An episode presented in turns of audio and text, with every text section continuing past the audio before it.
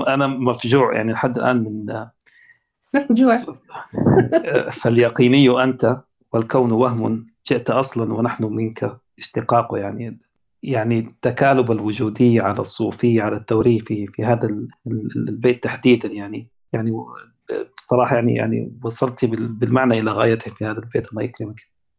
إلى سدرة اللامنتهى. إلى سدرة اللامنتهى.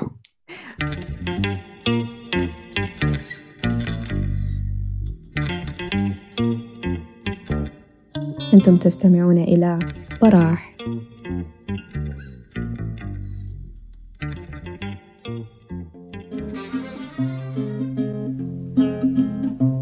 Remember, remember the 5th of November, gunpowder, treason, and plot.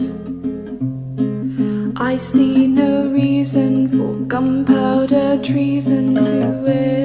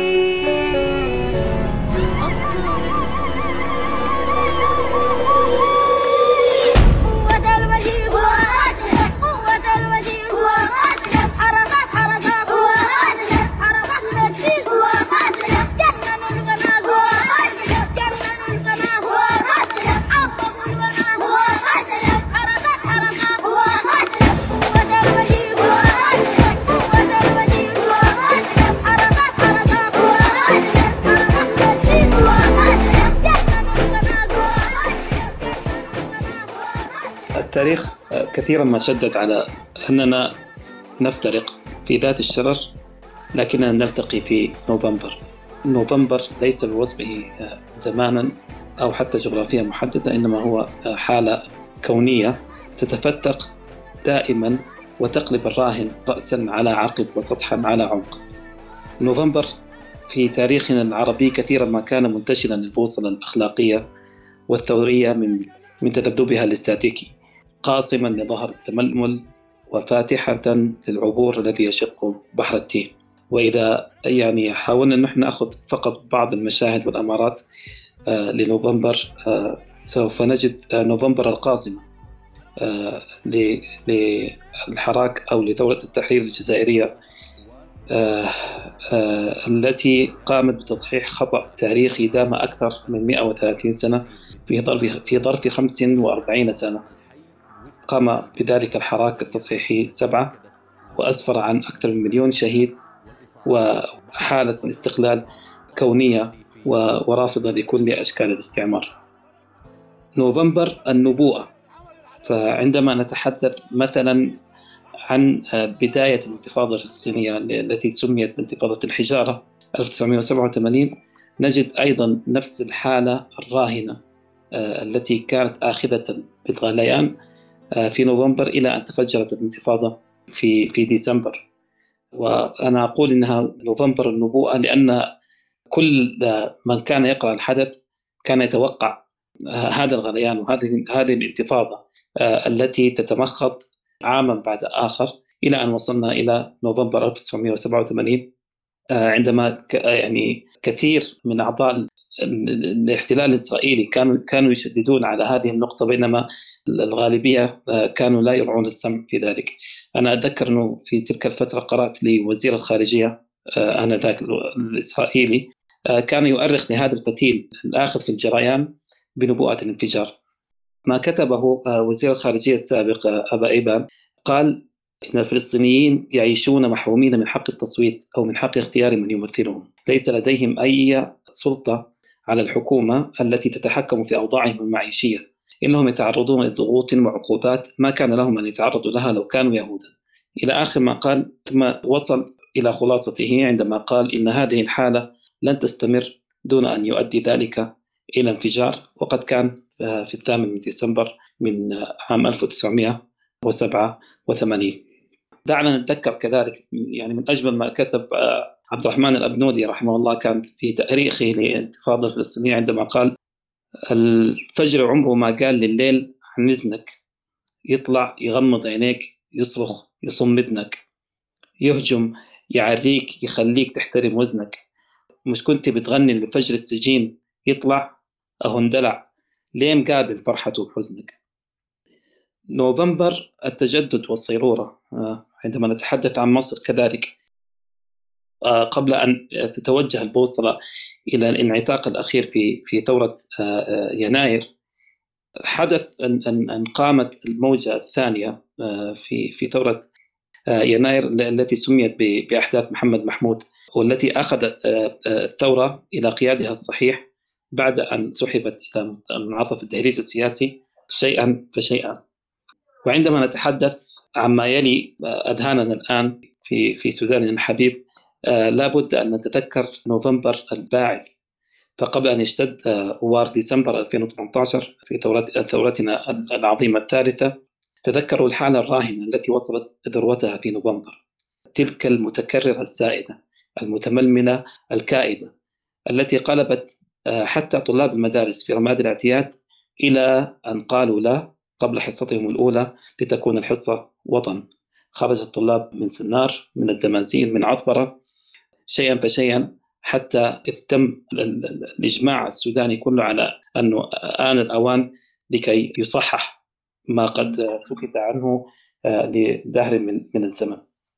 وها نحن في السودان نعاصر ونعالج ذات المسألة. ليس تصحيحا لمسار الثورة كما ادعى الجنرال الكذاب الأشر بل كما رمى إليه شباب ثورة ديسمبر من أول لحظة بلاج أن يصححوا نعم إنما يصححون المسار التاريخي لدولة السودان الحديثة إلى أبد. أهلا بكم في أحدثتنا الشعرية التاسعة نوفمبر سدرة اللا منتهى في هذا الغضون الذي تغضن بتأجج حكمته وثورته وتفرده ولم يبرح. وها نحن في ذات الزمان ذات المكان ذات الزمكان. سنقول كل ما قيل وما لم يقل شعرا وفجرا. رحبوا معي بفرسان بعث هذه الليلة. آه عزيزتنا المتفردة دكتورة شفيقة وعيد. آه مرحبا بك يا دكتورة في حدوثة آه شعرية أخرى. يا أهلا وسهلا وألف شكر لكم على الاستضافة الكريمة. ومعنا كذلك المدهش الملك آه، عبد الملك. أهلا بك يا عبد الملك. أهلا يا غالي. أهلا. الله يزيد مساك. شكرا. الله يخليك عودا حميدا. ومعكم محدثكم هاني تتاوي. كما درجنا في حدوثاتنا الشعرية كانت بين أربع شعراء نتداول راح قصيد لأربع جولات لكن لأن على الوقت لا يسعف بهذا الكم سنكتفي بثلاث جولات من القصيدة. آه، بعد الجولة الثانية سنفتح المجال لاستدراكاتكم وقراءاتكم وبعد ذلك نختم بالثالثة ولعلها تكون آه، ثابتة إن شاء الله. بداية طبعا حتلقوا على البن اللي هي عناوين النصوص اللي اقترحها الشعراء مناسبة لموضوع نوفمبر. سدرة الله منتهى. طبعا أحب ما دائما أحب أن نبتدئ. نبتدئ من عندك يا دكتورة شفيقة. فتفضلي والمايك معك. ألف شكر أستاذ هاني وألف شكر لبراح. ألف شكر للحاضرين جميعا. السلام عليكم ورحمة الله وبركاته. أحبابي إخواني الشعراء ومجانين الشعر وعقلائه كما أقول دائما ومحبي الشعر والشعراء وكل من يمت يمت لهذه اللغة بحرف. نوفمبر. الواقع أن نوفمبر بالنسبة للجزائر أتكلم قليلا قبل أن أقرأ نصي إذا سمحتم لي. بالنسبة لأي جزائري نوفمبر هو شهر مقدس مطلق القداسة لأنه الشهر الذي ولدت منه يعني آه، حرية أمة. أمة كانت تحت قهر وقيد وخلعت خلعت حريتها. تلك الأمة خلعت حريتها خلعا من براثن المستدمر الفرنسي الذي كتم على أنفاسها أكثر من 132 سنة. نوفمبر ليس شهر الثورة. نوفمبر هو شهر قطف ثمار الثورة. الثورة بدأت منذ أول يوم دخل فيه المستدمر الفرنسي إلى هذه البلاد. ومنذ آه، الخامس من جويليا 1830 1830 إلى الخامس من جويليا 1962 عدد الشهداء الذين بذلتهم الجزائر ككل أكثر من 11 مليون ونصف 11 مليون ونصف. الثورة التحريرية بحد ذاتها التي انطلقت في الفاتح من نوفمبر وانتهت في الخامس من جويليا بالإعلان بإعلان استقلال الجزائر دامت سبع سنوات آه، وبعض الأشهر. وكانت خلاصتها أكثر من مليون ونصف مليون شهيد. في الجزائر نوفمبر مقدس قداسة كبيرة. وعندي أنا شفيقة وعيل نوفمبر أكثر قداسة وطنة أو وطنية أي أحد من أبناء وطني ولكن لأن نوفمبر كما أهداني جزائرا حرة أهداني أيضا أما. هذا نوفمبر هو الشهر الذي انبثقت منه الحياة على على الخطين على الخط الوطني وعلى الخط الأممي المقدس بالنسبة لي. إذا سأقرأ آه، للشهداء جميعا لبراق قرمزي. قبلة ما فسجدة فبراق. والبدايات في الضياء احتراق. قبلة ما فسجدة فبراق. والبدايات في الضياء احتراق. اكتب الآن ما تشاء وقل لي. كيف بالله يحتويك السياق؟ منذ أن كنت في التسابيح وردا والمريدون سبحة واعتناق فالنداءات حين ماتوا جميعا والصلاة الصلاة حين استفاقوا قيل والشعر قلت خمرة معنى قيل في القدس قلت كأس دهاق فاليقيني أنت والكون وهم جئت أصلا ونحن منك اشتقاق والقديمون طينهم لا مثيل والقديمون طينهم لا مثيل فالتآويل كذبة أو نفاق ثم ماذا؟ سينجلي النص سرا قرمزيا ويكشف اليوم الساق. أنت في اللون مثل خط احتمال فإذا ما اتسعت في الأمر ضاق واحد في الحساب لكن كثير تشبه الشوق غير أن لا عناق. لست شيئا لكي تقال ولكن بعد ليس المجاز فيك انعتاق. وعدك الغيب والشهادة تتلى. هكذا الشعر. فكرة فانبثاق. أنا مفجوع يعني لحد الآن من مفجوع. فاليقيني أنت والكون وهم جئت أصلا ونحن منك اشتقاق يعني يعني التكالب الوجودي على الصوفي على التوريفي في هذا البيت تحديدا يعني يعني بصراحة يعني يعني وصلت بالمعنى إلى غايته في هذا البيت. الله يكرمك. إلى سدرة اللامنتهى إلى سدرة اللامنتهى عليك أن عليك أن أن ترى في وجوه الجزائريين حقيقة أقولها أن تنظر إلى وجوه الجزائريين في الفاتح من نوفمبر لكي تفهم هذا البيت. لا يوجد بيت في الجزائر وأكاد أجزم بالمطلق مئة في المئة. لا يوجد بيت إلا وله شهيد أو مجاهد في في ثورتنا التحريرية. لذلك آه لا أدري ربما يقال عنا أحيانا إننا نبالغ لكن صدقني تخرج هذه الكلمات بكل الوجع وبكل الحرارة من قلب كل فرد منا. يعني هو لو لو تعلمنا شيء يعني من الجزائر يعني كل من تحدث أو كتب أو أراد أن يكتب عن عن عن الانعتاق وعن عن الدوامة دوامة السياسة يعني كل ما ما طبق أو أريد أن يطبق يعني خسر وبان خسارا مع مع الثورة الجزائرية. يعني كان المهر غاليا لكن كانت نعم. العروس تستحق يعني. أي والله أحسنت. أي والله أحسنت. العاقبه لكل من يسعى لأن تنهض ينهض وطنه. إن شاء الله تعالى. آمين آمين إن شاء الله. طيب آه، المايك عندك حبيبنا عبد الملك. آه، تفضل. والله يا هاني لقد وضعتني في في مكان ضيق بعد الحديث هذا. ولكن كما قالت دكتورة شفيقة آه، لكن الشعر فكرة فانبثاقه. وهنا أنا بستدعي حديث آه، خلينا نقول شهيد الشعر وشهيد الثورة قبل أن تنضج الذي سعى فيها كثيرا محمد الحسن سالم محمد لما يقول هل يعني النهاية الموت ينبعزق هناك سدى أم إنه الغيم حيتسابق على الأرض العزيزة فدا؟ والأرض العزيزة هي الجزائر الأرض العزيزة هي السودان الأرض العزيزة هي فلسطين الأرض العزيزة هي كل بلاد تسعى دائما إلى حريتها. وإلى أن تنال ما تنال على أن تنال ما تشاء. وإذا الشعب يوما أراد الحياة فلا بد أن يستجيب القدر. النص آه كتب قبل أكثر من عام ونصف لكنه كان يحمل أفكار الثورة. وموضعها في شهر هو الشهر السابق لشهر نوفمبر شهر أكتوبر. ولعل من الطريف أن نقول أن الثورة السودانية قد توجت كل الشهور أو معظم شهور العام آه لتصبح كاحتفالات تتجدد أو كتظاهرات تتجدد. شهر أبريل شهر يونيو شهر أكتوبر شهر نوفمبر شهر ديسمبر الرئيس أقول موطني قبل عام تسامى.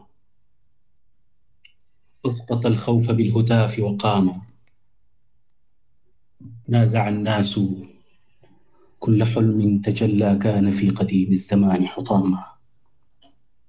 ورموا جمرة العذاب وصلوا قبلة المجد والهدير تنامى تمنح الحر يا رحيب هواء. يفتح الصدر للرصاص غراما وتناجي كل نار تشظت في الإطارات كيف نسجي الظلاما. المجازات صرن بعد حيارى كيف يبلقن بالقصيد الفطاما. والشعارات ملء كل طريق طوع الشوق أعجز الانهزام عامك الآن يا عروس الأماني كسحاب في السماء إذ ترامى راقص يترف الحياة ويسقي ديدن السلم يجرف الانتقام. وكإعجاز أقنية بعثروها صارت الحاء بالمناحات. لاما وكتوف في انتظار صبي يشعل الصف أو ينادي علاما قتلوا إخوتي في البعيد وقالوا إنه الكيل قد أضاع السلام. قتلوا إخوتي في البعيد وكالوا إنه الكيل قد أضاع السلام وبكانون والنواح إزار ألبسوه الفتى حين صلى ونام محدثات الردى قد تجمعن وهنا أثقل القلب بالجراح وهاما. وبكانون والنواح إزار ألبسوه الفتى حين صلى ونام محدثات الردى قد تجمعن وهنا. أثقل القلب بالجراح وهاما. يا صراط الذي بالحروف تبدى يوهب الطائر الكثير اهتماما. وتعدى سلطة الموت مثلما. حرر الظلم من عناق سقاما قد تفجرت بالدماء عيونا. ترفض الشعب بالهوى. إن تعامى وتنكرت في البيوت خريفا يقسل الدمع من عيون اليتامى. موطن الهادي الكبير تعالى. في خطى راسقات قواما. حطم القيد في أكف الصبايا. واشترى بالحلال الحرام إنهم هم الراكبون رؤوسا. أوصلوا الزورق العتيق المرامى إنها الثورة. الثورة في كل ربوع جملت نفسها في انتظار الندامة وتهادت كل فجر صبوح. عرسها الباذخ المسمى اعتصاما فضليات الأناشيد شرقا وغربا كالشمال الذي يكره الانقسام. الطواغيت الطواغيت هشموا ما تبقى. عطلوا الروح أفرغوها تماما.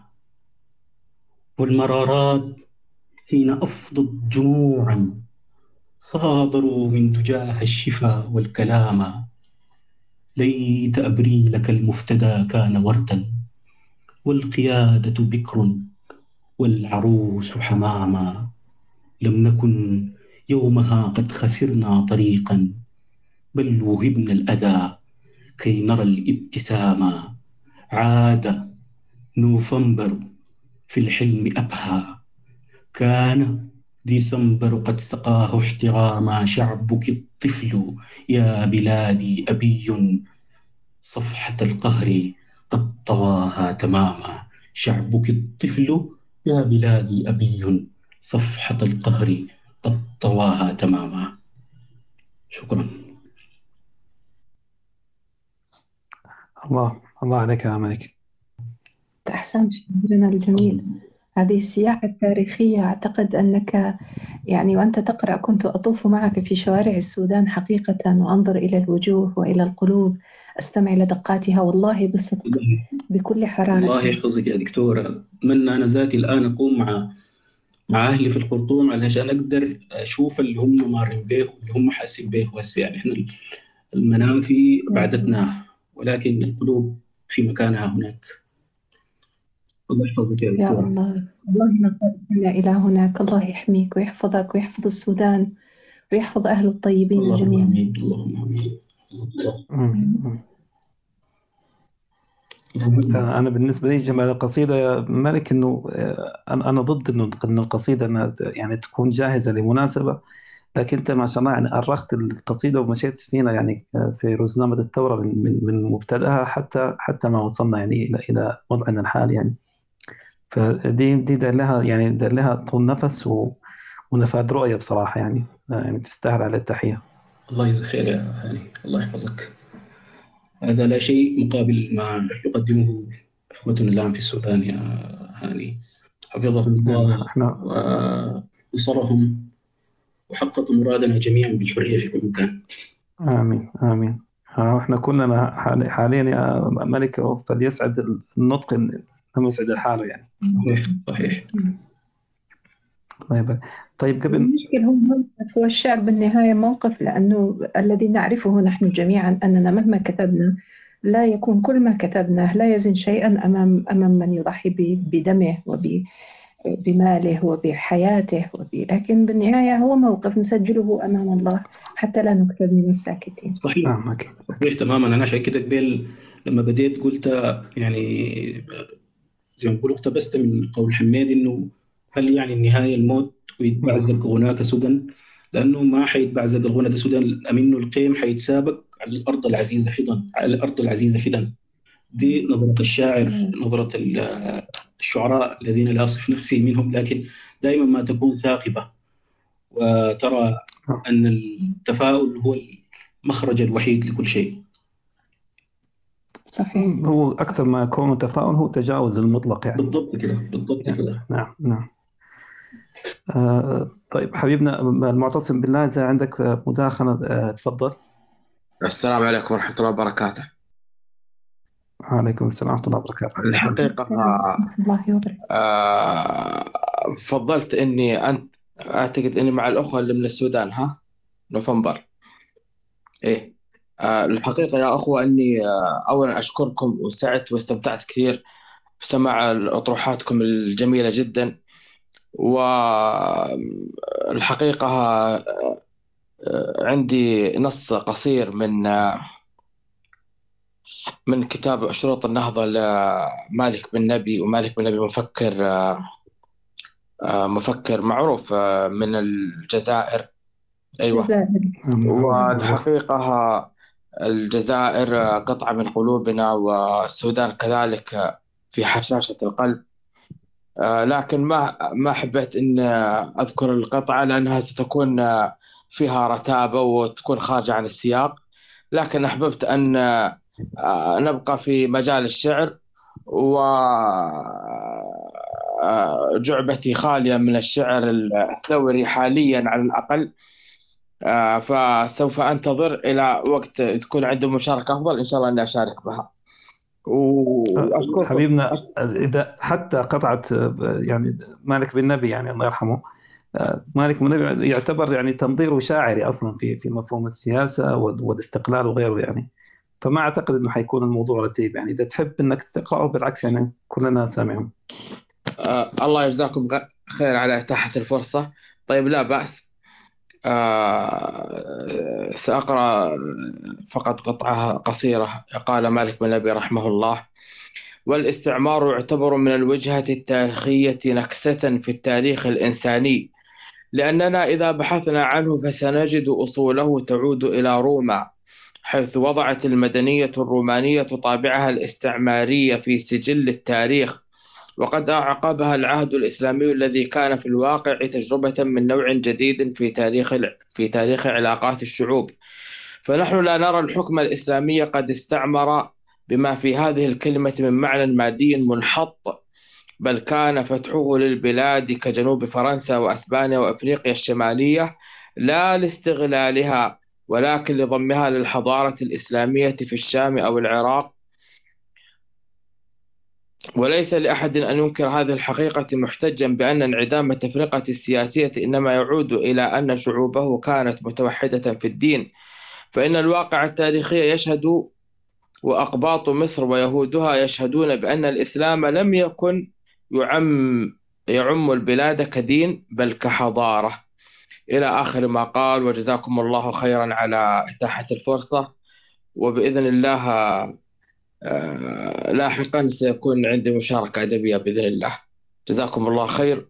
وأشكر الذين الأخوة والأخوات الذين شاركوا.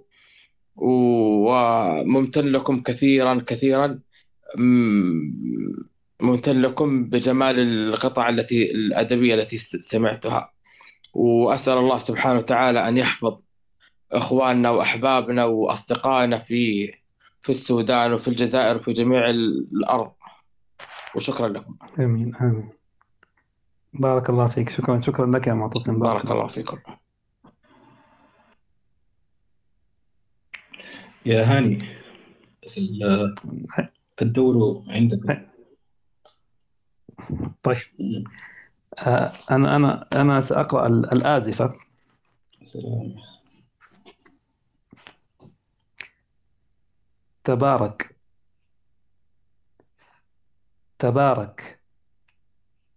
من استخرج الوتق من جثته وتبارك.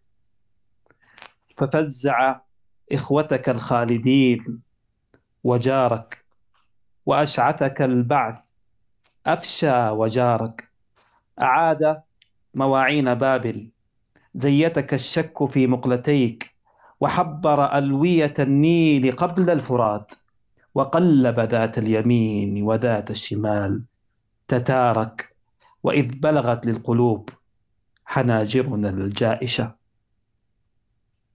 تدارك بل انتبه الآن لا تنهار مناص لتنزلهم يومها من صياص. هم من هم؟ عطلوا بالسلام عشارك. هم من هم؟ ماطلوا واستباحوا قصورك. أبراجك المحدقات حدائقك البارجات قيامتك الراعشة. أطال إله انتظارك أطال إله انتظارك. تحج ملائكة المستضعفين مطارك لأجل وشوك نهاية سطرك من أجل ميقات قترك. كل الذي كل الذين خلوا من حسابك من ذي نواس وحتى أبيه المثقف والإمعة وكل الذين استلذوا على العيش شعارك وكانوا شعارك وحتى الذي موه المعمعة وكل الذين علا ضدهم معه. ومن خضب الأرض نجما فغيما فنورا فنارك. يلم. يؤم الفناء فنارك. يضم الجلاء حصارك. سلوني عن اسمه. سلوني عن اسمه يشبه من منكم وسلوا عن بدايته الداهشة. ثماني معارك. ألف وأربعمائة صفين. عشرون مهديا. إثنى مئين مليك عضوض على عظمة ناهشة. بحوش البسوس ابنة المنقذ. إلى حين أن طلقة طائشة. إلي إلي إلي انفذي أيا عائشة. من الثكنات التي استوقفتني. وهاك خذي من الأغنيات التي أعصفت بي. ومن فتنة الجمل القنفذ تضيء منارة مسجدك الأموي على طين على طينة الهودج النابشة. على لي أعناقنا والسماء على بورصة الفاحشة. تخثرك التركوازي أثناء عجنك من لقمة الأرض. يعكس فينا احمرارك. تعالى تبارك تعالى تبارك. من اجترح الرتق من فتقنا والحيا من مخابزنا. فتعالي لتبرك هذه السماوات مأمورة وتعالي ومد اليمين يسارك. أيا عائشة تعالي ومد اليمين يسارك. أيا عائشة. شكرا. يا الله يا أستاذ هاني. أنت أيضا جلت بنا جولة تاريخية لكنها ليست جولة في ثورة السودان فقط هي جولة جولة في ثورة الهوية العربية. من بداياتها من إلى إلى, انبعاثها اليوم. آه هذا الجسر التاريخي الذي رسمته ببراعة أظنه ليس عبثيا هي محاولة ل... ل... لأمل قد يكون أنطولوجيا قد يكون بعيد التحقق ولكنه أمل مرصود وموجود أن ينبعث الإنسان العربي من جديد بهمته وبأمجاده. ذلك الذي ما زلنا نتغنى به دوما. الله يكرمك يا دكتورة. الله يكرمك. تسلم. آه طيب. تحج قلوب تفضل. مطارك يا هاني. أنا أحج يا رب. أنا أحج إليك أنت. لا لا إحنا عايزين نمشي هناك يا راجل الله يحفظك يا حبيبي يا أخي. الله يكرمك حبيبي. بتطلع بينا كده وزي ما بيقولوا وبتجيبنا راجعين بدون ما نفهم نحن ذاتنا مشينا وين وجينا من وين. أنت آه، هاي قلبة الهوبة دي يعني. قلبك جاي. هو الله يخليك الله يديك معنا الأستاذ الشاعر الجميل والمثقف العالي الأستاذ عبد الغني على السبيكر. جميل. الآن كنا سوف نفتح لنا مجال آه، حبيبنا عبد الغني تفضل المايك معك. أهلا وسهلا. آه، السلام عليكم. آه، يعني. لدي فسحة يمكن عشر دقائق أشارك معكم فيها دقيقتين إن شاء الله لا أكثر. أنا مرتبط بموعد ما ولكن آليت على نفسي لأني أشارككم يعني لأنه نوفمبر والثورة على فكرة نوفمبر أيضا هو يوم ثورة في اليمن هو 30 نوفمبر هو عيد الجلاء خروج آخر جندي آه. بريطاني من اليمن صحيح صحيح آه. في 67 وفي عمان كذلك آه، برضو آه. هو هو الثو... ما سر هذا الشهر يا جماعة هو هو الشتاء يعني أو, أو الخريف نهاية الخريف عموما آه، أود أن أقول أنه هناك طبعا أنا استمعت إلى القصائد في منتهى الروعة يعني و و وكنت أريد أن أطرح إشكالية معينة فيما يتعلق بالقصيدة التي آه، تتعاطى السياسة. آه، أنه هناك آه، مشكلة أو نستطيع أن نقول عقبات أو لأنه القصيدة السياسية عادة بتكون أضعف من من من القصائد الأخرى. لأنه في في في كثير منها بتكون بتلجأ إلى المباشرة يعني. هي محكومة بسياق معين. آه وهذه إشكالية كبيرة جدا. ولذلك آه قليل هم الذين يستطيعون أن يفلتوا من هذه المصيدة أو هذا الإغراء إذا جاز التعبير.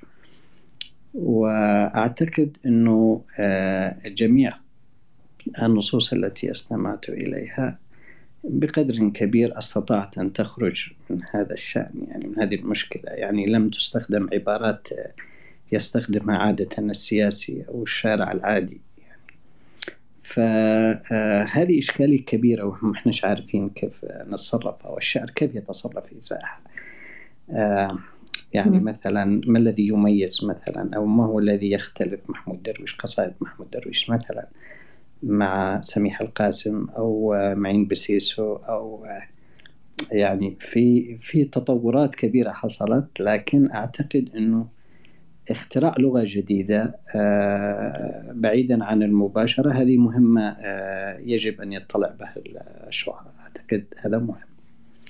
فقط أنا أحببت أنه أضيف هذه النقطة أنه أصعب شيء على الشاعر أنه يريد أن يتحدث عن قضية وطنية وفي نفس الوقت عليه أن يبتعد قدر الإمكان عن المباشرة وهذه مسألة صعبة. لكن كيف سيحقق هذه المعادلة؟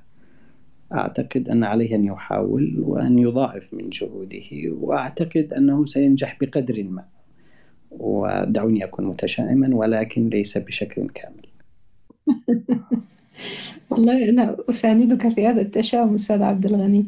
لكن أيضا يمكن أن نؤطر الموضوع من جهة هو أن يحدد الشاعر ماذا يريد من كتابة هذه القصيدة التي هي ذات نفس سياسي ما سواء النفس سياسي يعرفه العام أو يعرفه الخاص فقط آه، هل يريد أن أن يبلغ شعارا من شعارات الشارع إلى الناس؟ إذا كان يكتب في القصيدة شعارا من شعارات الشارع فعليه أن يكون مباشرا بلا شك لكن إن كان يريد أن يمعرف أو يجعل اللحظة التاريخية التي يتعاطى فيها هذا الموضوع يجعلها لحظة معرفية بغض النظر إن كان الشاعر, الشاعر أو الشارع سيحتضنها أم لا. ففي هذه اللحظة سيختار طبعا أن ينتصر آه، آه، لجمالية أو لفنية ال- ال- اللحظة في القصيدة ولا ينتصر فقط ل آه، أقول عاطفة وتهييج الشاعر أو الشارع من خلالها. أحسنتما. وهو الموضوع يعني في رأيي يعني أنه القصيدة حتى تكون قصيدة ممتازة يجب أن لا تكون سياسية في في في ظاهرها أبدا يعني. آه، صحيح. يعني الفكرة آه، يعني ممكن نسميها كما آه، كان يفكر فيها ابن سينا هو تحويل المعادن الخسيسة إلى ذهب يعني. إنه كيف يعني هذا وهذا أصعب ما يكون على الشاعر نفسه. كيف يجعل من الراهن السياسي شعريا؟ بمعنى آخر. يعني أنه يحاول أن يكون عنده نفاذية في الرؤية إلى أن- يجعل من الراهن السياسي هذه آه، هو بحد ذاته حالة حالة شعرية عامة يعني آه، تتداول من من من عصر إلى عصر من جيل إلى آخر يعني فوضع يعني اللمسات ال- الشعرية على على الحالة الراهنة هذا أتوقع هذه هذا هذا أصعب ما يكون وفي نفس الوقت هو الذي يعني يعني يعني يخرج القصيدة من سياق السياسي آه، عندنا شاعرنا برضو يعني يعني يضاف إلى محمود درويش سميح القاسم بدر شاك السياب آه، عندنا كذلك عاطف خيري. آه، أنا اعتقد انه من من المبرزين عندنا في السودان الذين استطاعوا ان يعني يخرجوا الراهن السياسي من من من من هذا الهزال إلى إلى قيمة شعرية عالية يعني. وهو نفسه اللي كان في واحدة من قصائده كان يقول إنه آه، كل ما الليل زاد نجمة في كتف العسس جرت العصافير المطار دخل الشعر وكر المباشرة. وهذه فعلا إشكالية إن عند- عندما تقدم يعني آه، شعرا آه، يختلط بال- بالسياسي يجب ان ان أن تكون هناك مباشرة لكن الكلام على على محدودية ونفاذية هذه المباشرة نفسها. وأنا فقط صحيح. أضيف نقطة أخيرة وأترككم إن شاء الله آه، تكملون هذه الليلة ومع ذلك ومع ذلك أرى أن لا يتحرج الشاعر إذا وجد يعني ضرورة لأن يكون مباشرا في قصيدة من القصائد فليكن ولكن ليحرص كما قالت الدكتورة شفيقة على مستوى فني معين. ولكن لا أرى أن الشاعر أن الشاعر يجب أن ينسحب آه، مباشرة بدعوى. أنه آه، آه، المباشرة وعدم المباشرة. فقط يحاول قدر الإمكان أن لا تكون بصورة صارخة لكن إذا الموضوع يستحق فليكن يعني. المسألة نعم. آه، في النهاية هو أحيانا الشاعر مضطر أن يكون أن تكون القصيدة عبارة عن منشور سياسي أحيانا يضطر فليكن ذلك ليست هناك مشكلة. أنا ضد فكرة أن أن الشاعر يؤطر نفسه في اتجاه آه، معين أو في فكرة معينة ويكون عبدا لها. الشاعر حر يفعل ما يريد. إذا إذا سمحتم لي وأنا تقريبا أصغر أصغركم تجربة ولم نبلغ في الشعر بعد شيئا يقال عنه. لكن أنا أعتقد أنه بالنسبة لي معظم القصائد التي كتبتها في الثورة كانت تأتي وفق أحداث معينة. آه، يكون المحرك الأساسي فيها هو الحدث وليس الإرادة بتاع تبع بتاعت الكتابة الشعرية المعينة أو أن تجلس لتصيغ شكل معين للتاريخ أو لتصيغ شكل معرفي معين، لا كان يكون الحدث في نفسه هو كيف تصنع من الأداة التي تملكها آه، وسيلة للاستمرار اللي هو الدافع اللي بتمد به الشاعر اللي بتمد به الشارع آه، يعني بتزيد به النفس بتاع الشارع زي ما بيقولوا. والحاجة دي عندنا في السودان آه، يعني بكثرة ومتلقاة اللي هي حتى لما تطلع الشارع تلقى إنه أبسط سوداني قادر يصيغ آه، مفردة شعرية على مستوى بسيط اللي هو مثلا آه، سلمية سلمية ضد الحرامية. ممكن تلقى شاعر يبني عليها آه، مشروع شعري كامل يعني بعد ذاك. فالحاجات دي يعني أنا دائما ما أكون بعيد عن فكرة أن الشاعر يجب أن يفعل كذا أو يفعل كذا. أنا مع إنه الشاعر يجب أن يعني أن يس- يذهب خلف إحساسه ويذهب خلف ما يريده وأن يتعلم متى آه، متى يريد الناس أيضا هذا ومتى يريدون هذا ومتى يكتب هذا يعني. ما حقيقة إحنا ما اختلفناش أستاذي العزيز نحن قلنا ماذا يريد الشاعر من النص؟ يريد أن أن يحرك هذا الشارع أن يؤججه أكثر أن يكون نبضه أن يكون عاطفته أم يريد أن يؤرخ لهذه اللحظة أم يريد أن يجعل هذه اللحظة فلسفة لحياة قادمة لشعوب ولحضارات أخرى بأن يعرفنها هي الفكرة أنه معك تماما. أصلا الاستمرارية هي الفكرة بحد ذاتها. ماذا تريد حتى تستمر؟ هذا هو القصد بالنهاية. أظن عبرنا بطرق مختلفة لكن ما اختلفنا لا أنا معك. أنا. أنا سمعت رأيك. معك. نعم. ترى بالمناسبة أنا شايف إنه إنه إنه كل ما قيل الآن النهاية على صفحة واحدة. الم- صحيح. الكلام نعم الكلام على على المقاربة نفسها. والمقاربة صحيح. أكيد تتعدد يعني بتعدد الشاعر بتعدد موقفه بتعدد ال- البيئة السياسية بتعدد ال- ال- التاريخ. نعم. يعني يحضرني في هذا الأمر أستاذ هاني قبل أن أغادركم. آه، أمل دنقل طيب آه، آه، أستس- أستسمحك حبيبنا. قبل ما تغادرنا بعد ما يعني تعطينا يعني يعني تبصرك لا- لن تغادرنا إلا بقصيدة يعني بالمناسبة يعني. لابد لابد. آه والله أنا مش عارف بس أقول لك إنه قصيدة أمل دنقل كتبها وهو في الميدان في التظاهرات الطلابية اللي هي قصيدة آه، لا أتذكر اسمها سابرتكوس آه، اللي هي نعم.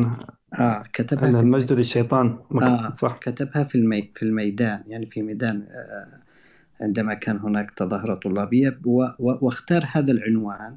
وهذا العنوان صالح لكل ثورة ولكل زمان ولكل. مكان ولكل ولكل شيء رغم أنه الباعث لها هي الحركة الطلابية ومظاهرتها يعني آه، في نهاية الستينات. صح.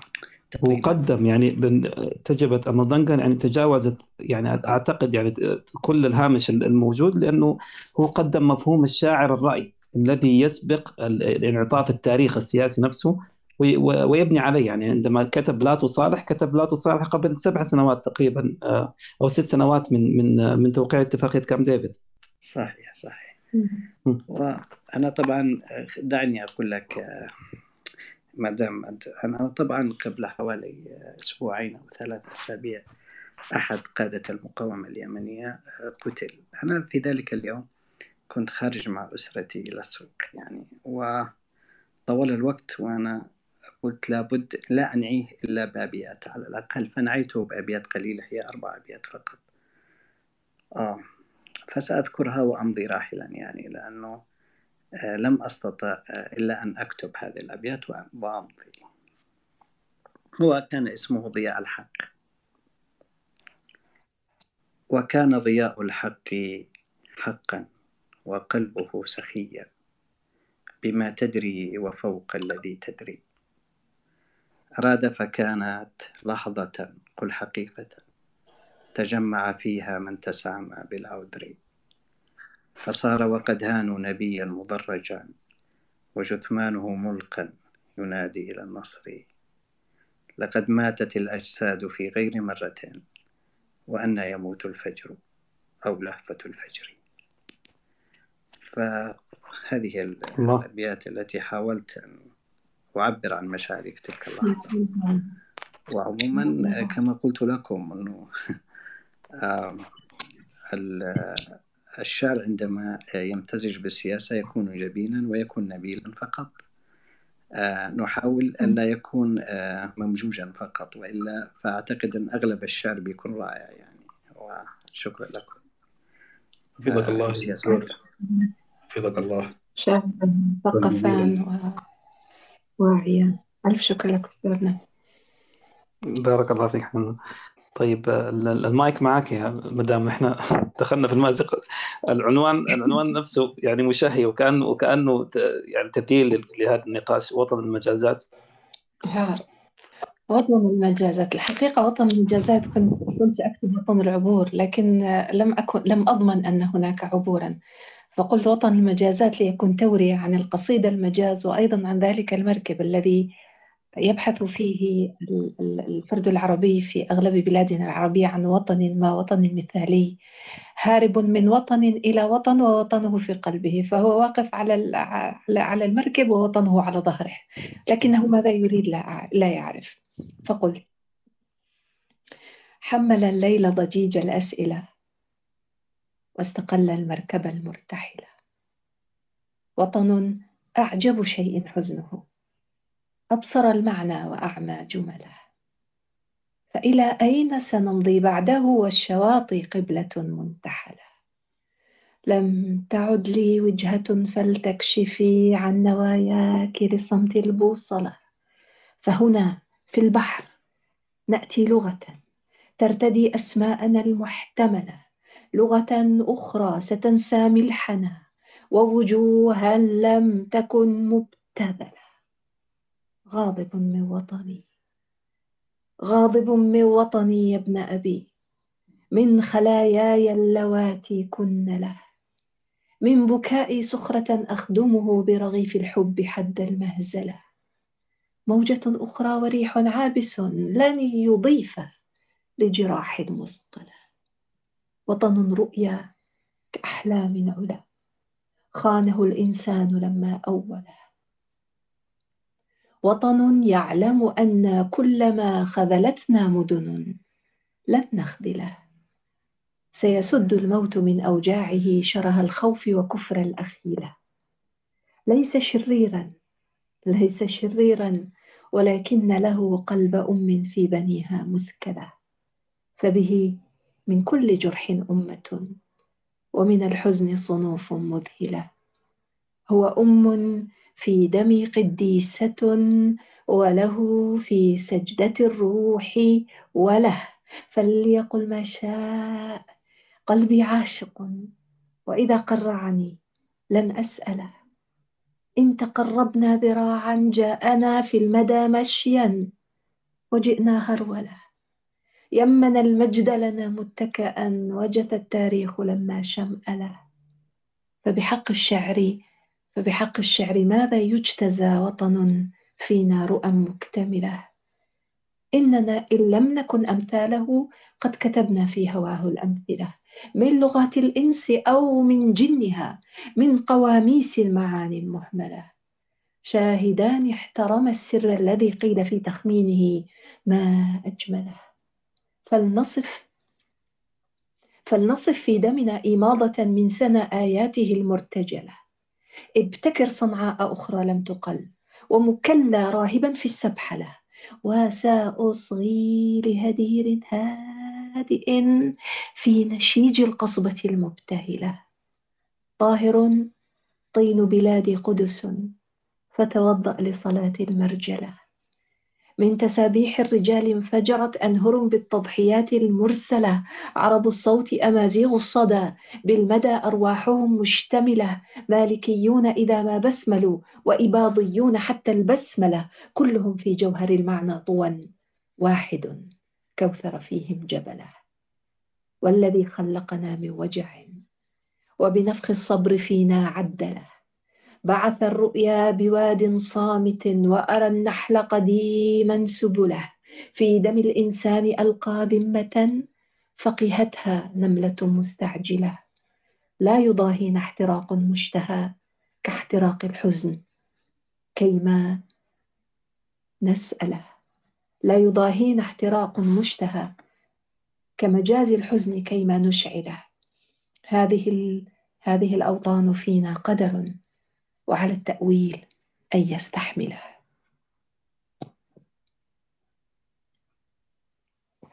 الله الله الله.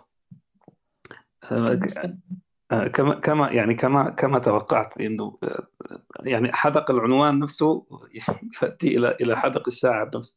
لأنه كلامنا ما ما يعني النقاش اللي اللي قبل قليل واحدة من أكبر إشكاليات المباشرة في الشعر اللي هو تعليب المعنى بأن يكون هناك يعني أنه كل ما ينسدل تحت المعنى يجب أن يتقصى فيه.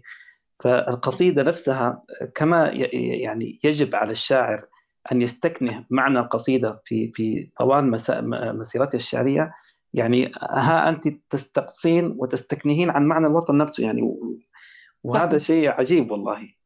عجيب جدا يا دكتور والله أنا الذي أتوقعه سيدي الكريم أو الذي على الأقل أؤمن به أن الكثير من المسلمات التي نظن أننا كبرنا أو كبرنا ونحن نعرفها نحن في الحقيقة لا نعرفها. يعني هذا الذي يمسك وطنه ويضعه في حقيبة ظهره ويمضي إلى البحر ما هو الوطن بالنسبة إليه؟ آه، ليس لوما لأحد ولا عتابا لأحد بالمطلق. وإنما فكرة أن أتخيل مشهده أتخيل لحظته. هارب من أين وإلى أين؟ من وطن إلى وطن افتراضي يتمثله وهو يحمل أصلا الوطن الذي يهرب منه على ظهره. سلام. في تلك الحقيبة التي يخوض بها البحر يخوض وهو بها البحر. وهذا هو مأزق المنفى الوجودي. يعني صحيح. يعني وهذا يمكن يعني أتوقع إنه القصيده يعني صيغت على هذا التنور يعني موجة أخرى وريح عابس لن يضيف لجراح مثقلة. وطن رؤيا كأحلام علا خانه الإنسان لما أوله. عن أي إنسان تتحدثين نتحدث عن من السياسي إلى الدكتاتور إلى إلى المهاجر إلى المنفي إلى إلى المطرود إلى كلهم آه، يعني كل واحد منهم لديه تاويل لهذا الوطن ومعناه. صحيح أحسنت صحيح. الله يكرمك. أحسنت قراءة في غاية الأهمية أكيد. يا أهلا وسهلا بالشعراء الحاضرين. أهلا بالأستاذ الكبير جبر. يا أهلا أهلا. ما شاء الله. أستاذ نجم أنا يعني اعذروني أنا أنا يبدو لي إنه الشاشة عندي فيها مشكلة. باين لي بس آه، حوالي يعني 12 نفر ما قادر أشوف غيرهم يعني. لا هو لأنه بالمناسبة هذه القصيدة أصلا كانت آه، حوارية بيني وبين الأستاذ جابر لذلك على قراءتها ظهر ظهر جنيه. استدعيتي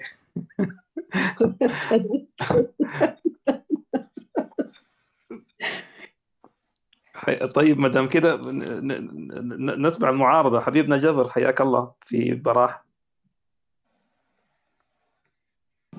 السلام الله عليكم جميعا. وعليكم السلام ورحمة الله وبركاته. والله للأسف دخلت متاخرا لم أسمع قصيده الدكتوره شفيق والله هي نفس القصيدة اللي تحاورنا فيها من منذ أكثر من سنة تقريبا عن وطن المجازات. وطن وأحلام علا خانه الإنسان لما أوله. آه نعم نعم. أذكرها. طويلة طويل ذلك النص. أنا سأقرأ نصا مختصرا كوني في الشارع ولا أحب أن أزعجكم. القصيدة التي سأقرأها على ضريح الأمير عبد القادر الجزائري. سلام. أدر قهوة المعنى فما زلت شاعرك. وصنعاء بنت الروح آخت جزائرك. أدر قهوة المعنى فما زلت شاعرك. وصنعاء بنت الروح آخت جزائرك. فكيف وسهم الشعر أعمى رميتني؟ وقد كنت لولا ضيقة الأسر آسرة فما أجدبت مني القريحة إنما تصورت قحطي فاستفزيت ماطرك. وما خنت عراف القصيدة قدر ما أثرت بتشفير المجازات ساحرة تأولت منك البدء كل حقيقة وعيني على شك يحاول آخرة ولم يبتكرك الغصن فكرة وردة إلى نفحة في الغيب. سربت عاطرك. ولم ولم يبتكرك الغصن. فكرة وردة إلى نفحة في الغيب. سربت عاطرك. إلى نفحة في الغيب. سربت عاطرك. تعمدت في اللاوعي. قمع هواجسي وتكميمها كي لا تجرح خاطرك. فما مشرط الذكرى سوى وخز إبرة تحاول تحفيزي لأمنع قاهرك أعرني لبعض الوقت عبرتك التي توارد قطرات الندى لأقامرك. ودع حيرة السكرى لتشرب ذاتها. وأجل قطاف الكرم حتى أخامرك. عناقيدك الأولى خيال مفسر. وما وشوشات الكأس لكن عاصرة فما جاءني في الحلم أنك ذابحي. ومع سحبة السكين أفزعت طائرك. بلى طلقة عليا بنصف شهادة ورشاشك التواق أخرس كافرك. فما شاعر إلا مسدس طائر بمن بمنسرح يجتاز لو شاء وافرك. وصمتك مفتول كحبل عقيدة أدير على بوح الأنيق سرائرك فأصعد من أدنى أناك إلى ذرى أنايا وما كدنا أرى أن أشاطرك صحيح وما الإسناد إلا غواية يمارسها الراوي لكي لا يواترك ستحفر بئر النصر من دون فدية فمن لعنة الأقداح لا تدني عاشرك. كثير على مثلي عبورك فالرؤى تظلل يا شيخ المريدين عابرك. وثمة ريح لم تر العين مثلها ستطمس من رمل الحكايات حافرك. أنا السنرس أنا أنا السنرست العابس الوجه بينما فؤادي ربيب السرك يعشق ساخرك. وأنت ابتكارات المرايا أشدني لباطنك النائي فأشهد ظاهرك. كثير على مثلي عبورك فالرؤى تظلل يا شيخ المريدين عابرك ولم تحسم الأسماء في الحرب جولة خرجت على الألقاب ألعن خاسرك. وكنت على شقيك وكنت على شقيك أعرض رغبتي فإن عبدك استعصى توسلت قادرا. الله الله الله. أنت تقول كثير على مثلي والله وما هو بكثير يا حبيبنا جبر؟ ليهنك الشعر يا جبر ليهنك الشعر والله. سلمت. كثير على مثلي مقام الأمير عبد القادر. واضح واضح. لكن لديك مقام يا حبيبنا لديك مقام. أنا يبدو لي لا زلنا في في بحر وطن المجازات نفسها في في هذا المجاز عندما قلت فما كنت عراف القصيدة قدر ما أثرت بتشفير المجازات ساحرك. هذا السحر هو ال- يعني هو هو اللي اللي اجج أنا أنا ما يا أخي أكثر ما عجبني يا أخي يعني صراع الأضداد في في في في قصيدتك يا حبيبنا جبر التي وصلت فيها إلى آخرها عندما قلت آه، وكنت على شقيك أعرض رغبتي فإن عبدك استعصى توسلت قادرك يا أخي. الله الله الله الله عليك. معنا أخونا عبد الرزاق تفضل المايك معك. سلمت يا أستاذ القدير سلمت على. شكرا جزيلا. بارك الله فيك حبيبي السلام عليكم جميعا. وعليكم السلام ورحمة الله وبركاته.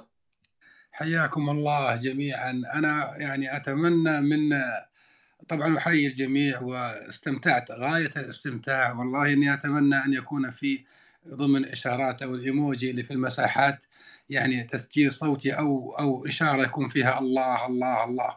طول ما الشعراء يكتبون وخليني أخص جبر لأني أتابعه بشكل خاص وهو والدكتوره شفيقة. آخر قصيدة لجبر. مع كل بيت كنت معايا قلم وورقة وقاعد أسجل وقاعد أقول الله الله من شدة المعاني ومن كثافة المعاني والصور البديعة.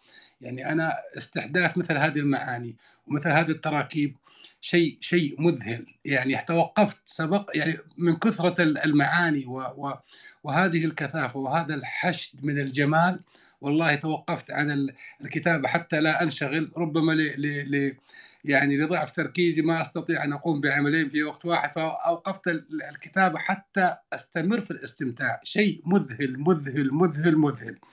هذا يعني آه، جبر جبر جبر أنا أخشى مجنون يزعل عليه بس أنا أكبر منه لعله إن شاء الله يستقبلها مني. مجنون جبر مجنون. هذه واحدة. آه، وأنا احبه على المستوى الشخصي أيضا. بالنسبة للدكتوره شفيقه يعني تعلمنا منها الشيء الكثير. أنا ما أبغى أخرج خارج سياق ال- ال- المساحة وسأختصر بإذن الله. الدكتوره شفيقه تعلمنا منها الكثير. شاهدت مدى البساطة والتلقائية ودخلت معها في مساحات كثيرة كانت تسأل عن الشعر الشعبي في عمان والشعر الشعبي في السعودية والزجل في لبنان. يعني ما زالت ما زالت تشعرنا وهي بهذه القامة أنها شغوفة وأنها تسعى لكل جديد وأنها بالفعل ت- يعني تريد أن ترى الجمال وهي حينما تتحدث ترينا جمالا كان يخفى علينا. أنا أسمع أبيات من أحد الشعراء وحينما تعلق على هذه الأبيات أكتشف زوايا جديدة وأكتشف جهلي وأكتشف عدم يعني ارتفاع الذائقة لدي إلا حينما تتحدث آه، الدكتورة شفيقة. يعني وحتى أعود إلى ما نتحدث عنه الوطن. يعني الوطن ما ما تقدر تحصره في شيء أو معنى أو كلمة. قد يقول البعض الوطن انتماء أو انحناء. الوطن حنين أو أنين. الوطن فخر أو قهر. الوطن الوطن يعني بهذا الشعر اللي سمعناه أعتقد أنه تزدهر الأوطان وتتسع الأوطان بمثل هذا الشعر. نشعر بأن وطننا أرحب بوجود مثل هذه الكلمات وهذه ال ال ال ال الأحاسيس وهذه الرغبة لدى كل شخص يعني آه، عربي أو حتى غير عربي في آه، يعني محبته لوطنه. وأنا يعني بالمناسبة أرحب في في في آه، منصة براح السودان بلد الطيبين. وإذا تسمحوا لي أقرأ أربع أبيات. أول مرة أقرأ أربع يعني أقرأ في أي مساحة أبيات أحب ألقيها. أربع أبيات فقط للدكتوره شفيقه لو سمحتوا لي. أكيد أكيد. تفضل حبيبنا.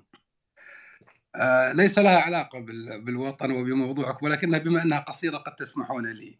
آه كدرويش بلا أفكار لا دعوى ولا تخييل ولدت على كفوف الضوء حنكني المدى القنديل. ورباني على التكرار نص طاعن التأويل. ومن أسرار من سألوا ولم يبنوا على التعويل. مددت رؤاي للمعنى ولم أشطح بغير دليل. وهذا الجمال ينسب إلى شفيق وعيل. البيت الأخير مكسور لأنه من عندي. بسم الله عليك أستاذ بسم الله عليك. شكرا لكم وخلينا نعطيكم وقت لكم. شكرا لكم. شكرا. مع السلامة. شكرا شكرا لك شكرا لك أستاذ أستاذ الحبيب يا جب استاذنا استاذنا أنت أنا- مبدعنا ولازم نحطك فوق رؤوسنا أنا أحبك. سلمت رأسك حبيبي. سلام رأسك وسلم عمرك. أنت والله في القلب وفي العين. وأحبك على المستوى الشخصي وعلى المستوى الإنساني وعلى المستوى الثقافي. وبالنسبة للمجنون منك فهي وسام شرف وأقول من الأسماء لست أرى شبيها لي سوى المجنون. ففيه مسامع وفم وقلب نابض وعيون ويفهم غيرة التفاح من إطلالة الزيتون. فالمجنون منك يا حبيبي. الله الله. ب- ب- ك- كأعز الألقاب كأعز يا الألقاب. حبيبي شكرا. حبيبي. أكرمكم. الله أستاذ هاني. لا لا أستاذ هاني. يعني لا ما نعلق عندي علقت علق عندي المايك ما قدرتش أفتح ال- وما قدرتش أدخل حتى المساحه فأعتذر منك. أنا سمعت قصيدة الأستاذ جبر في الأمير عبد القادر. الأمير عبد القادر أيضا هو من من أعلام الثورة الثورات الجزائرية وهو آه، قاد الثورة لأكثر من خمسين سنة. واستمر في الدفاع عن القضية الجزائرية حتى آه، لما نفي بعد ذلك. فأنا أحيي أستاذ جبر على آه، أنه رفع قصيدته إلى هذا القامة الساكنة في وجدان الجزائريين في نوفمبرهم هذا من جهة وأيضا على المستوى الفني العالي المحلق الذي رفع إليه آه، فكرة الثورية والوطن والانتماء في الشيخ عبد القادر الأمير عبد القادر. فألف شكر له. وطبعا أستاذ عبد الرزاق دائما يخجلني بالثناء ويجعلني أخجل لا أعرف كيف أرد حقيقة. الله يكرمه ويؤتيه كل الخير. لم يبالغ عموما يعني يا دكتورة. يعني. عليك. أيضا. شكرا جزيلا دكتور بالنسبة. حبيبنا حبيبنا جبر أنت والله كان من الأول لك يوم يعني مش لك يوم كتهديد كان لك يوم معنا في براح. لكن حسبي الله على البرهان يعني قطع النت لمدة شهر و- فتوقفت المنصه يعني. إن فإن شاء الله بإذن يعني- لا تتكرر وفي هذه المنصة العالية. آه، أتشرف. الله. يكرمك. و- الله يبارك فيك. ولم ولم أنسى السودان. يمكن الدكتورة الشفيقة تتذكر قصيدة المرتجلة أيام الأمطار على السودان نعم. التي نعم. كان مطلعها. غرقت حياء. غرقت حياء. هكذا الخرطوم. حتى وإن عثرت فسوف تقوم. علمت من التكرار أن سقوطها قدر وأن وأن نهوضها مقسوم. لما تنادينا غرقت تنبهي كانت تصيح بنا أعوم أعوم. إلى آخر القصيدة. ل- لكي لا أخذ ال- ال- المايك من الأصدقاء. وبإذن الله هذه قصيدة تكشف الحال الله يجزاك خير يا أخي. الله يبارك فيك الله يكرمك. علمت من التكرار هذه هذه نوفمبر. نعم. نعم نعم. الله يبارك فيك. ال- المايك معك يا حبيبنا عبد الملك. آه، متى نعبر البحر؟ أنا والله يا يا هاني يعني كنت سعيد جدا ومستمتع جدا بالحوار الداير ده بين دكتورة شفيقة وجبر أستاذ جبر وأستاذ عبد الرزاق. وأنت يعني حسيت بنفسي ما دا ما داير أقرأ داير أسمع أكثر يعني. لأنه دي لحظات الواحد آه، نادر ما يلقاها يعني مع ظروف الحياة ومع الأوضاع اللي بقينا فيها. حفظكم الله جميعا وغطى عليكم من الشر. وشكرا لكم شكرا لكم لأنكم رديتوا الروح جوانا يعني. آه متى نعبر البحر؟ متى نعبر البحر يا سار؟ متى؟ ونقيض البحر في شوق لنا. وعلى ما نستظل السلم إن فجرا أتى. هل تضيع عروبتنا؟ أفريقيتنا؟ أتغيب الشمس عن عين الفتى؟ لنرى ما لا تراه عيننا؟ أم تقوم الشمس من خدر الشتاء؟ صوب ما أينع فيه ذهننا. كلموا القرية. ألحان الرباب. كلموا الشيخ وأطفال الكنابي كلموا الجالس في عمق الزجاجة كلموا أجراس أطواق الدراويش ومقبور العجاجة كلموا الهارب من هويته الفجيعة. كلموا الحاكم والمحكوم بالفصل وبالنفي وقانون الشريعة. كلموهم كلموهم. طفح الكيل بآذان النفوس. القرابين توارت حزمت أغراضها وإلى الشرق مشت. تقتضي دين التسول. كلموهم. جذع الخيل وللخيل طقوس. المقيمون احتفالا بالتحول. يكسرون الآن حظرا للتدخل. آه يا سوداننا المملوك للطير وللغير سوانا. حظك العاثر أن قد صرت عكازا لأشباه الأمم. أنت لا تحمل عطرا كي تصب على يديهم قهقهات الوعد والجيش العبوس. أنت لا تحمل قنديلا ولا فنجال هم. حملك الداخل مأسوفا سيجهض حملك الداخل مأسوفا سيجهض ثم إن يحيا عدم. آه يا سوداننا ما دمت فينا كالبراكين وأشواق الحمم. كالطواقين كالطواحين تبض الطرف عن سحناتنا. تستميح الموت للحب المصنطر في صباه كابتلاع الغضبة الأولى وأسطاء الجباه. آه يا سوداننا والقمح تذكار شجار بين طفلين قديم. نحن أبناء الأسى المفروش في الغيم وصلصال الجحيم وجذور الشجر المنثور في هذه القلاع. حين كان النيل إنسان الطبيعة يحمل الأخبار من نجم الشمال كلفتنا صفقة الطوفان حلفا وخزتنا فكرة الدين المجوع للجياع. آه يا سوداننا كم كنت إبريقا بأيد لا تحبك كم كنت تزحف في الضياع سكبوك في كأسين. ما أحلى المذاق إذا اجتمعن وما أشد جوى الفراق. صلبوك شدة ما أصاب فضولهم. أن يجمعوا دمك المبعثر بين أطراف القبيلة أن يحملوك صحائفا سوداء تملأها الملاريا. أن يخبروك بأن حمى العزل تفتك في دماك. أن يطلعوك على غيابك في مذكرة الحضور وأنت موجود هناك وتحوم حولك أشرعة.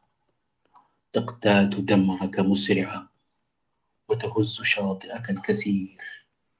والراقدون بقبر قلبك ينطقون في الكهف في الصحراء في غرف الحصير. يتشربون حصيل مجزرة الرفاق. النازحين من الوثيقة للطلاق. هم صيروك وغيروك وسلموك وأنت كنز لا يطاق. عبر انقفاضتهم أمام الموت فاحت أزهر الموت العتيق. وبسورك الفضي وبسورك الفضي اصطفت حمامات الفريق بالزعفران وبالورود. بدعاء أمسية الصمود بالكذبة الغراء بالشعب السحيق.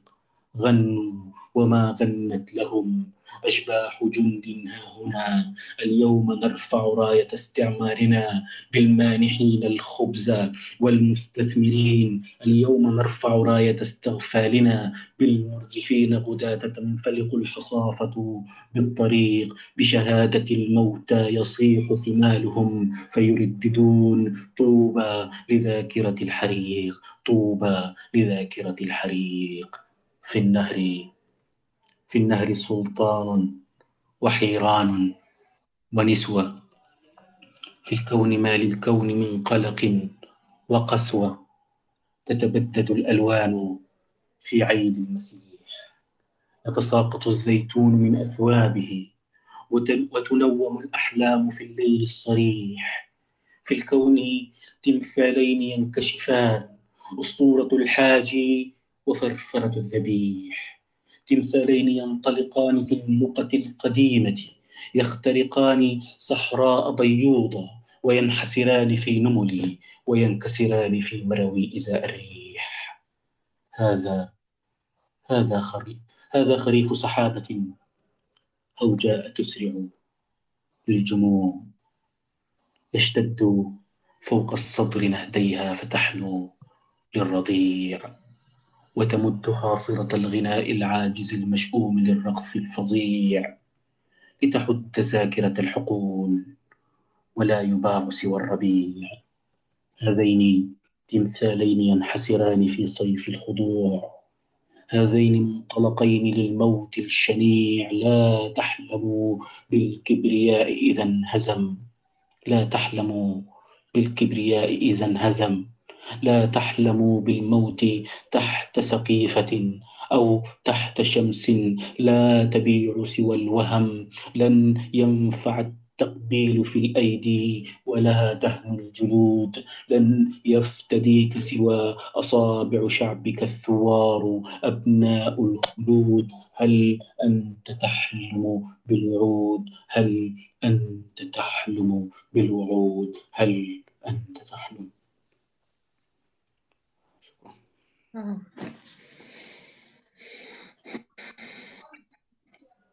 لا أدري لماذا شعرت ب...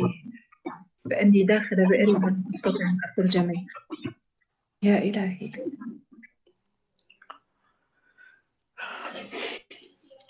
يا إلهي جميعا يا دكتور هم أبسط ما لديهم وأبسط ما يمكنهم دوما فعله أن يبيعوا أوطاننا مقابل حفنة من النقود. أن لا ينظرون لنا ينظرون لكيف هو الخارج يراهم كيف يتعامل معهم كيف يسقط عليهم مخططاته. لكنها هي يعني ذاكرة الحريق فطوبى لها كان لابد يعني. نعم نعم نعم هذه الذاكرة التي لا ترحم إن لم يحاكمهم إن لم يحاكمهم التاريخ فستحاكمهم أو إن لم يحاكمهم ال- لم تحاكمه اللحظة فسيحاكمه التاريخ. ستحاكمهم هذه الذاكرة يوما ما. بكل تأكيد. بكل تأكيد يا دكتور أنت ما عبرت بين البحر يا يا نحن في الماء بكل حال أستاذة. نحن في الماء بكل حال. أدخلنا بئرا بنخرج منه لكن لم نعبر. نعم هو هو- فيأنا العطش والله يعني أيوة. القصيدة كلها تلعب على ثنائية ال- ال- ال- الحريق والعطش. والعطش لكن كما قلت أنت يا عبد الملك أنه آه، يعني ال- ال- ال- لعنة المقاومة هي التي سوف تكسب في النهاية يعني زي ما أنت قلت. بكل نحن أبناء الأسل المزروع في الغيم وصلصال الجحيم. وصال الجحيم بكل تأكيد قلت الطوفان كلفنا ماذا؟ طوفان كلفنا حلفا.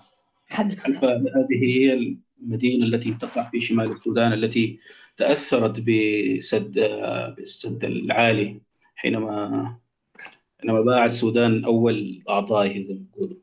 يا إلهي. لمصر يعني. نعم نعم. صفقة الطوفان. يعني كلفتنا كلفتنا صفقة الطوفان حلفا. خسرنا فكرة الدين المجوع للجياع. هي أكبر أكبر صدمة حضارية وتاريخية للسودان الحديث كان غرق حلفا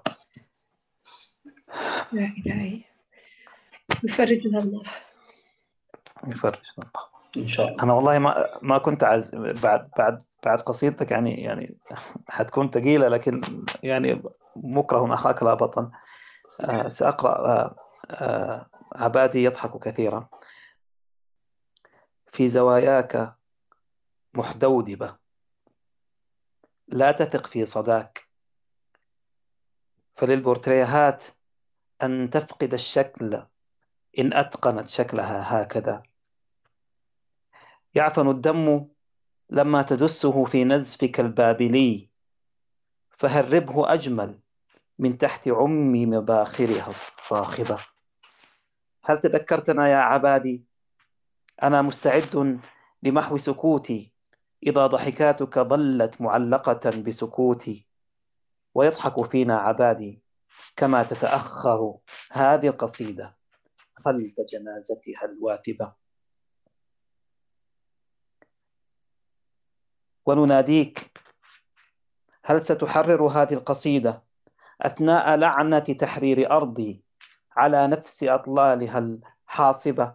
هل ستفقد حتى بطاقتها العفوية في بورصة الحق والتجربة. نفضي دمية الحزن حين تلوك ضفائرك الريح ريح الخيام المقرقعة الذائبة أبكي على جثث متناثرة في الرماد المعقد غربا وشرقا وقتلى وحرقا ورتل من النازعات وغرقا ودم على الآلة الحاسبة. هل تذكرتنا يا عبادي؟ أجل لم لا؟ إن حم القصيدة تبزغ لا شيء من فوق لا شيء فهي القصيدة يا ساربة أرجموها اقذفوا حجرا بدهيا من الموت صوب القصيدة من أجل تحرير أرضي. فحمى قصيدتنا تتبدد في عبث البعث شمسا على كل شيء. ولا أجوبة. هل تناسيته؟ هل لا تناسيته؟ هل عباد الذي قلت يضحك؟ وما زال يضحك. فرأسي لنخبه مخضوضبة وساقي لنحبه معشوشبة. فلتقوموا لنسحب سفح القصيدة عن يأسه التعب الكامل اليوم. قوموا لنفرشه فوق وادي السماء الصريع. وقوموا لنهبط أعطافه الغاربة. غير ذي برق الحلم والترك ليس بذي صبر. المتبقي تماهي التضاد.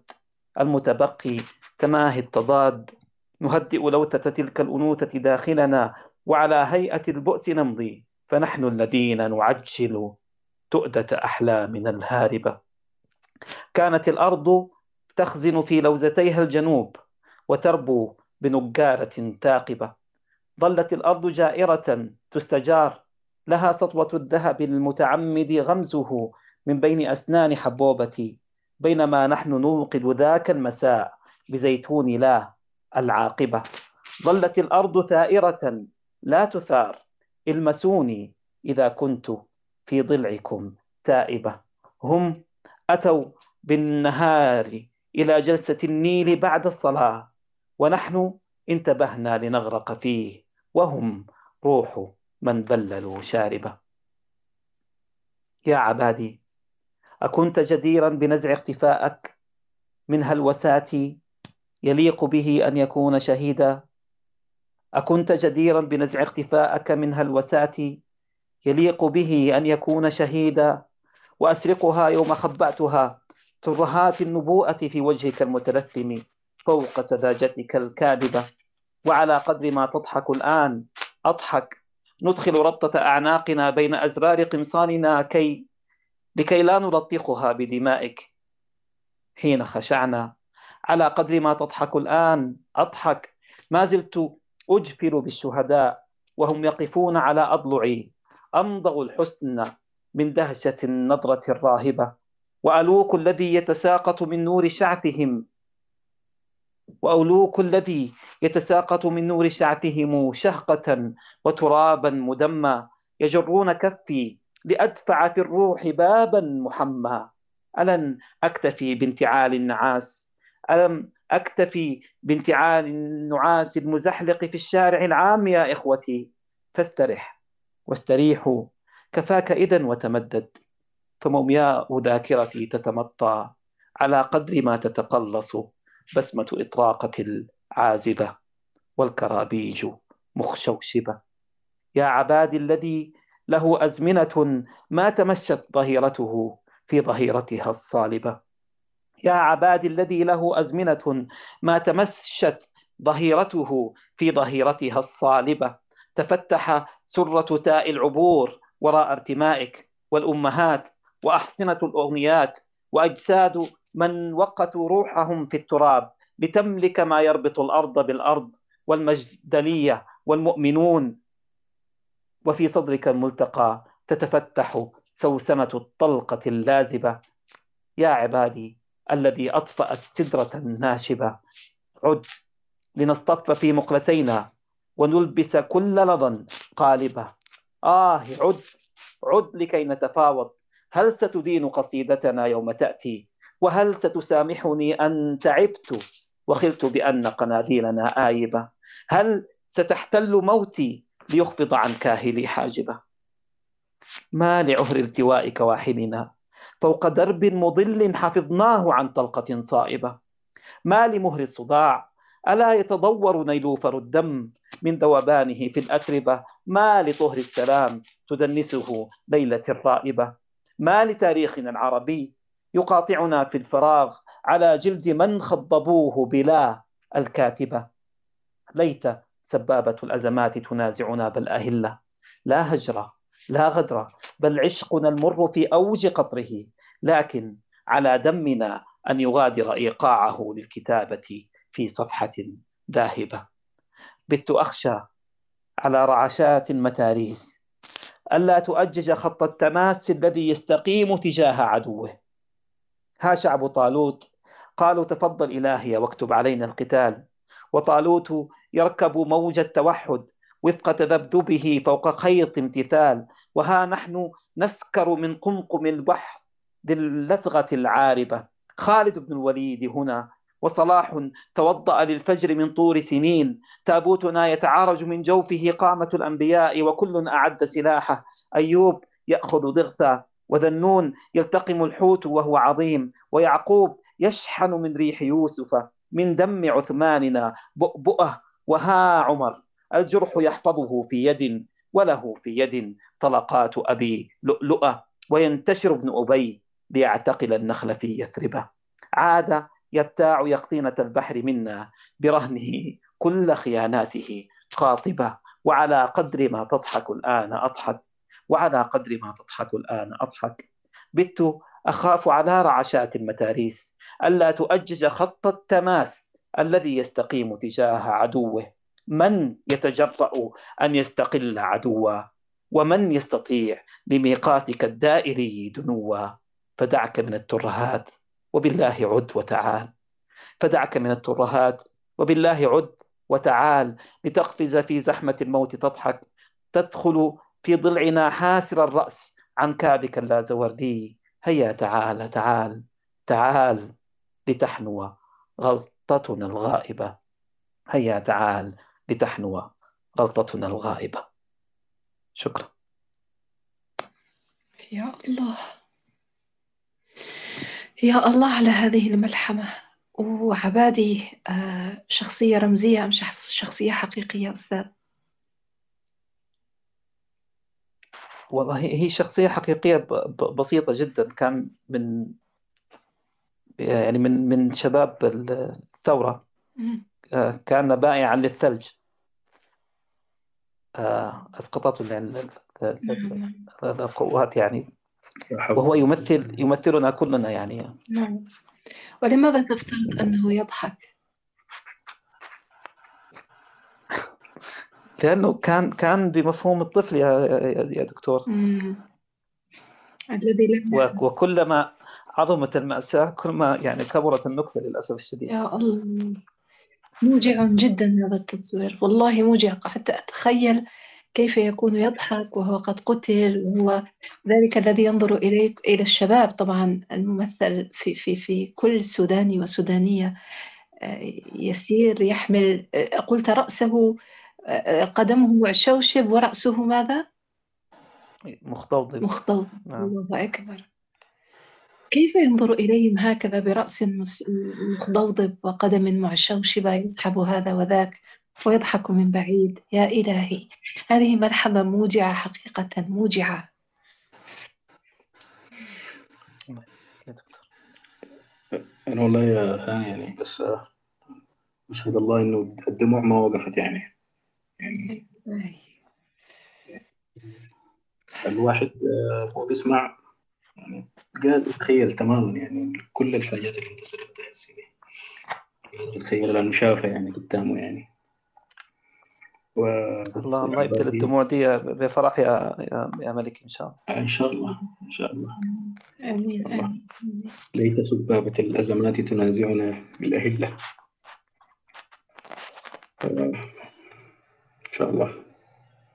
هاني. بتهون. بتهون. إن شاء الله الله يرضى عليك السنة القادمة إن شاء الله. آه. لكن موجع صياغتك لها ملحميتك لها. تعرف المتتبع وأنت تقرأ المشاهد أم، كأنك كنت تأخذ مشهدا واحدا إلى منافذ عدة كأنك كنت آه، تشق نهرا قناة. أنت سمت سميتها سميتها جمارة؟ جمارة هكذا؟ آه، نج- نجارة صح. نجارة. حقيقة أنت فعلت هكذا في المشهد. إحنا نسموها فجارة فأنت عملت نفس الشيء. مشهد وكنت تشق له قنوات تصب في عدة نواحي من النهر وفي كل مرة أشعر أن ال- ال- المصب أوجع من الأصل. يعني بكل المقاييس المشهد موجع وفي في تكوثره موجع أيضا. أنا الآن أعرف تماما متى نعبر البحر يعني. آه. الله يقربها إن شاء الله الله يقربها إن شاء الله إن شاء الله. آمين. طيب يا دكتورة أنا أنا أنا أنا شخصيا متشوق للقصيدة التالية لأنه لأن لحد الآن أنا متهيط مما قرأتها. فيعني أريحينا بها سأقول كنقش سومري سأقول لك شيئا أستاذ هاني. تعرف الفرق بين ما أقرأه أنا وما تقرؤونه أنتم؟ آه، سأكون صريحة جدا وموضوعية إلى أبعد حد. آه، الذي يعيش الوجع الذي يعيش الوجع يقدمه على طبق آه، يعني حي طبقكم في الوجع حي الذي نحاول نحن أن نقدمه بعد أن تجاوزنا طبعا نحن في الجزائر تجاوزنا كل هذه المراحل بكثير زمنيا وإن كانت موجودة طبعا أثارها موجودة. وإرهاصاتها في قلوبنا موجعة لكن آه، لأننا تجاوزناها زمنيا وربما جيلا عن جيل نتوارثها لكن يقل ذلك الوهج الوجع ويتحول إلى وهج فكر. يعني الذي أفعله أنا في قصائدي أنا أنظر للفكرة. نظرت مثلا لتساؤلات الوطن نظرت لتساؤلات الشهادة والعروج الآن أنظر لفكرة الوطن الممتد. في القصائد لكن آه، الذي تقولونه أنتم أكثر إيلاما أكثر ملامسة للجرح الحي وهو ينزف. فلذلك أنا ربما أستحي أن أقرأ أمام جرح نازف حي كهذا جرح أخضر كهذا. فاعذروني أن أن أقرأ تنظيرا ما زلت في التنظير. كنقش سومري بحث عن هوية وطن هوية إنسان عربي. آه، مهاجر من ذاته الممثلة في حضرموت مهرب من إنسانيته الممثلة في الألواح السومرية الباحث عن أسئلة عن معالم للحياة ماذا يريد حتى يكتب نفسه ووطنه كوطن يكتب نفسه كوطن. تشتت. طبعا هذه القصيدة قرأتها في مساحة أخرى فأعتذر إذا الأصدقاء الذين استمعوا إليها في قصيدة سابقة. تشتت. ثم أوغل في شتاتك ولا تحمل سواك على رفاتك. تشتت ثم أوغل في شتاتك ولا تحمل سواك على رفاتك. وغادر حضر موتك وابتكرها بما استحضرت من أسماء قاتك. فلا موت عدا التخمين شعرا ولا شعر يقين في حياتك. وفي التأويل أنساب بعاد وإن سمين في الرؤيا بناتك. محال منطق النسرين لولا يجادل بالشذا في ممكناتك. فكابد دقة التصويب حتى يصير الرمح أمضى من رماتك وحاول وحاول وحاول في أناك كأي وجه تفلت من خبايا ذكرياتك. تحملني. تحملني إلى أن يرد الشعر كيدي عن غواتك لأنك حين تروى دون نزف. وجرحي لا يجاوز تمتماتك تعنعنك الرواة بلا متون. وليس الأمر إلا عن عناتك. فما قطعن والتأويل يدمي وليس أكفهن سوى صلاتك. يقول. يقول عنده علم المعاني وقد عز المقام على تقاتك. سأرجعها ولم يرتد طرف إليك فلا تدع ستري لهاتك. إذا لست العراق فكيف قل لي ستغسل شوق دجلة في فراتك؟ أرقت اللحن مذ دوخت سكرا بلاد الله فاشرب دندناتك. تنفس مثل نقش سومري بما في الغيب يستعفي رئاتك. له في الأرض أن يمضي غريبا يؤنسن في المدائن بوصلاتك يؤمكنه الزمان بلا حدود. مفلسفة المعالم من جهاتك تجوز ولا صراط وأنت حي لتعبرك الحياة إلى مماتك. وتشهد كيف مؤتما إماما تخطيت الأذان إلى صلاتك. على ماذا الرهان وما اختلفنا؟ على على ماذا الرهان وما اختلفنا ولا ساومت في صمت لغاتك؟ ولا قربت للعزى مجازا ولا استقسمت من مخيالاتك فلا تعشق سوى قمر لكي لا تموت الشمس قهرا من فتاتك. وحين تشق أستار المرايا لتبحث عنك في أدنى صفاتك ستدخل فيك مستاء النوايا. ستدخل فيك مستاء النوايا وتخرج منك ممتنا لذاتك.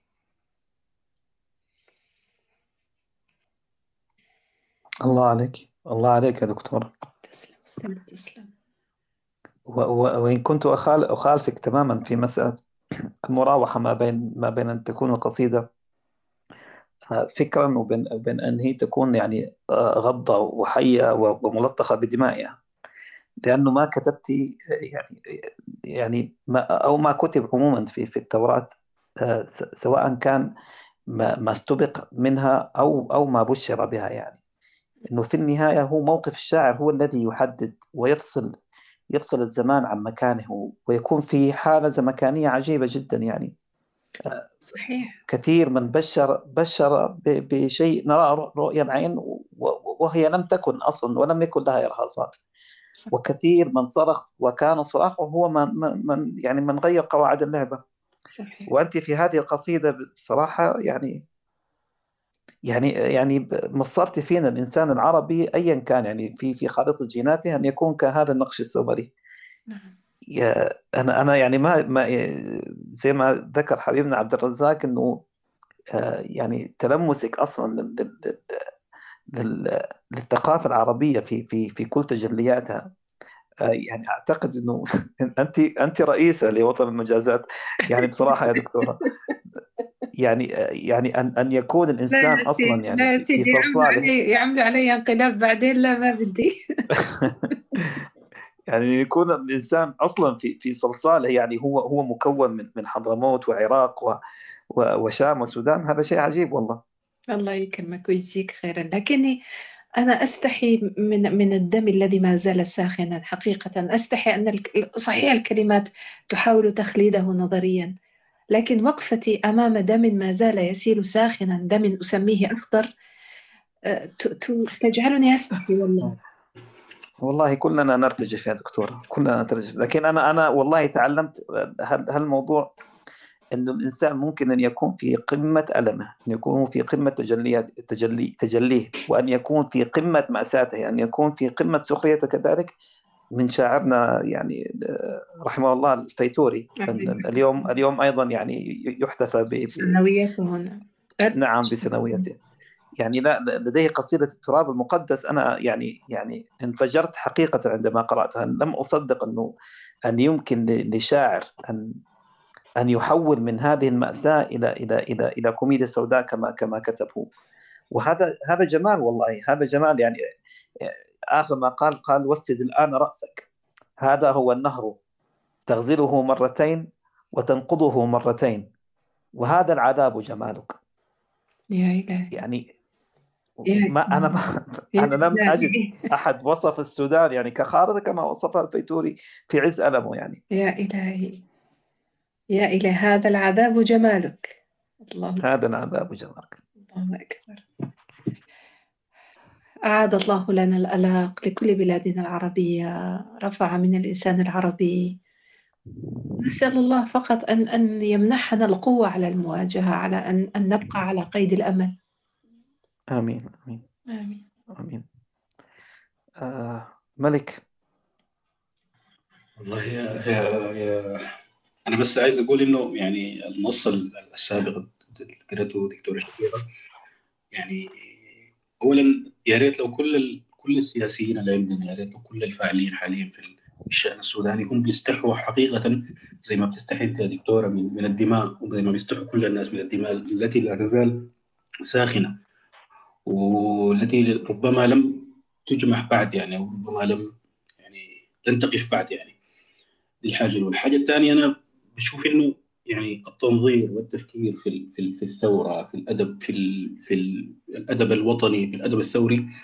يعني ده كان واحد من دوافع الثورة السودانية الحقيقية. يعني إحنا لما نتذكر بيانات تجمع المهنيين في عز آه، تجمع المهنيين زمنه يعني كان بيرفق آه، مقدمات البيانات لقصائد لمحمود درويش لقصائد لمحمد مفتاح الفيتوري لقصائد لأحمد مطر.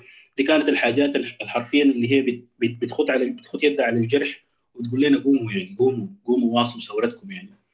فدي حاجات طال الزمن وقصر هي بت- بتخش في يعني بتتجاوز كل الحدود الإطارية حقت الدول وال- وبتمشي ل يعني للفكرة السامية حقت الثورة حقت التحرر يعني. فالله يحفظك يا دكتورة يخليك و... وإياك سيدي ويحفظ هذا الوعي الشعري والأدبي والفني والإنساني والوطني أيضا. والله أنا جدا معجبة بما تقدمه وألف شكر لك سيدي. الله يديك العافية الله يديك العافية أستاذة ويحفظك من كل شر. أنا يا هاني يعني آه عايز أقرأ نص عامي وفيه جزء كده فصيح في الآخر يعني. آه لأنه يعني حسنا الآن هو كان في الشارع يعني. يستحق أن يمنح بعض ال- التقدير. ومن فكهم من حقهم وقعت من الضحك السنون. وقفت على الحافة المخاليق المعطنة بالظنون. نست المحافل إنهم ماضين ليوم حتفهم. والذاكرة ما خلت شبر. الذاكرة ما خلت شبر إلا ونبت جواها منعول فعلهم. أسأل وقف. وابكي الوصف. وادرك حديثك. لو تضف للسادة متبوع اسمهم إيه حقهم. من فكهم شقت العيون. يا دي الغرابة وسنهم. يا دي الحرابة وجنهم. من فكهم تسلب سراير غدرهم. من فكهم تلد المساوي. أكيد أكيد لو حتبقى حتخلق تقاوي تشيل الرسالة تسلم حكاوي لجيل المحنة وتخط الشكاوي. بعد قلنا حنا بعد قلنا حنا الجراب فيه حاوي. بعد قلنا رن الريال طبعه غاوي.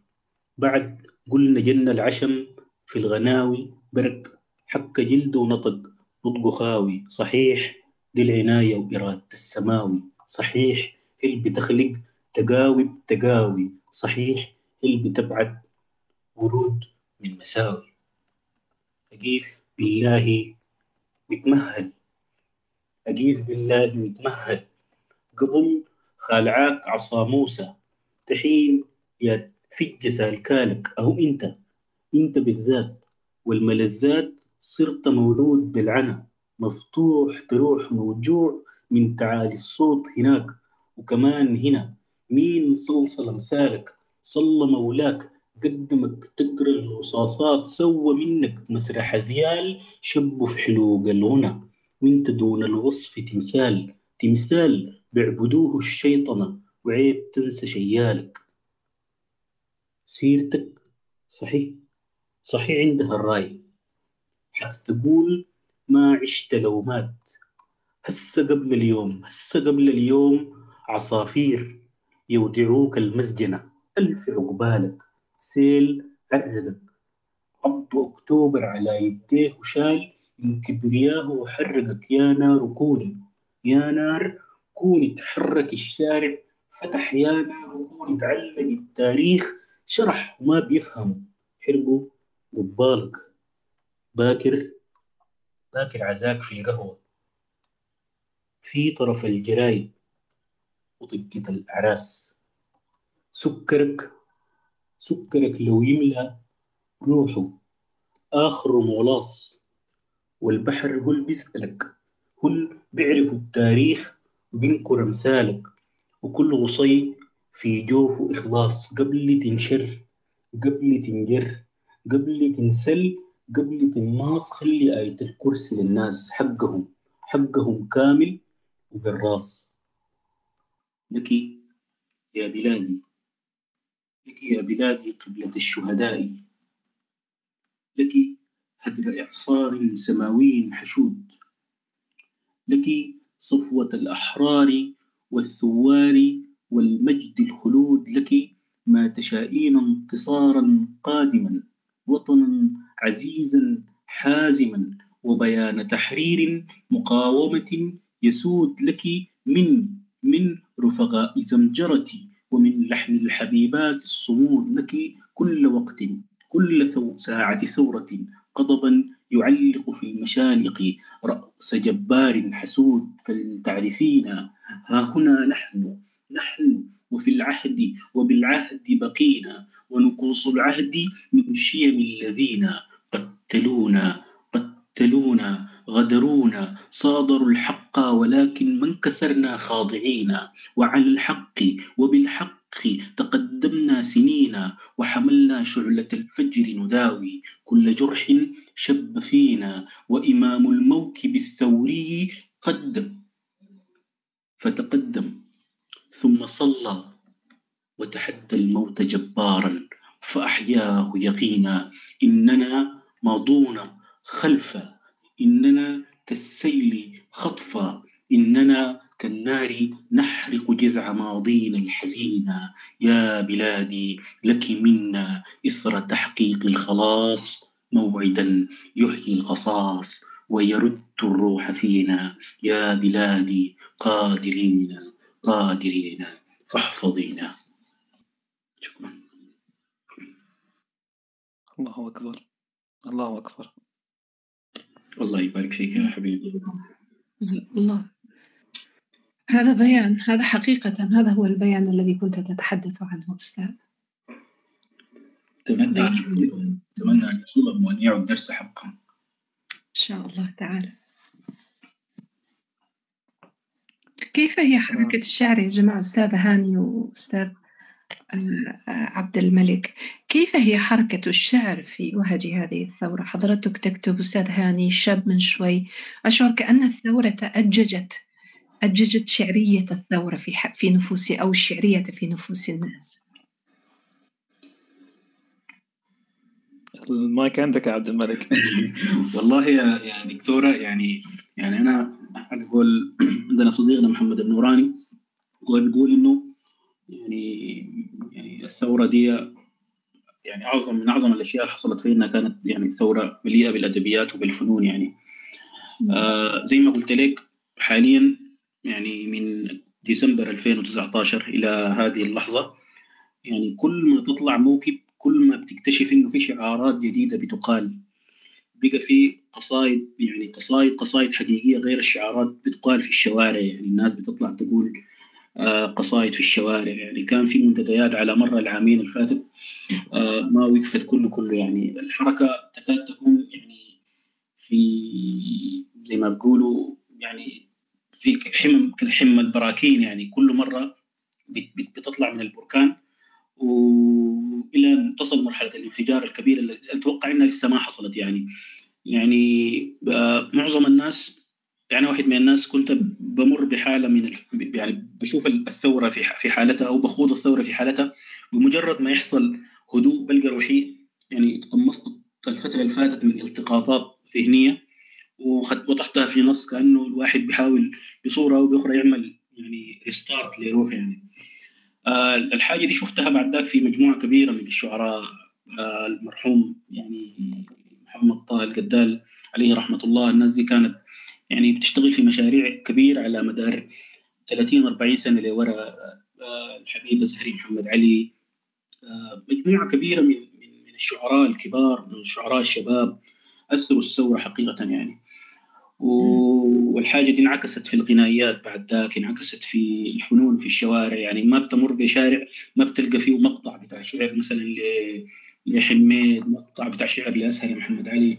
انعكست في غنانا في اليوم الطبيعي الواحد ما بيقدر يكون ماشي بدون ما يسمع ل- لمحمد طه القدال وفرقة عقد الجلاد قس على ذلك يعني حاجات تكاد تكون الثورة بلا فن يعني ثورة بلا زي ما بيقولوا بلا قيادة بلا بلا شيء يعني. حقيقه يعني الله ف سيكون مهما جدا أن تؤطر أو توثق هذه اللحظات وهذه الشعرية ال- الشارعية إن شئنا. سيكون مهما جدا أن توثق وأن تدرس وأن لأنها أعتقد أنها انفجار فني بالنهاية.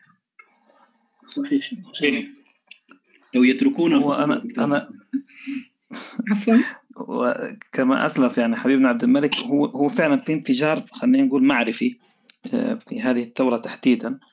لكن يعني مستخلصاته الجمالية يعني كان على على ال- على الفنون ال- البصرية يعني أكثر من غيرها يعني أتوقع كفنون جميلة كجداريات.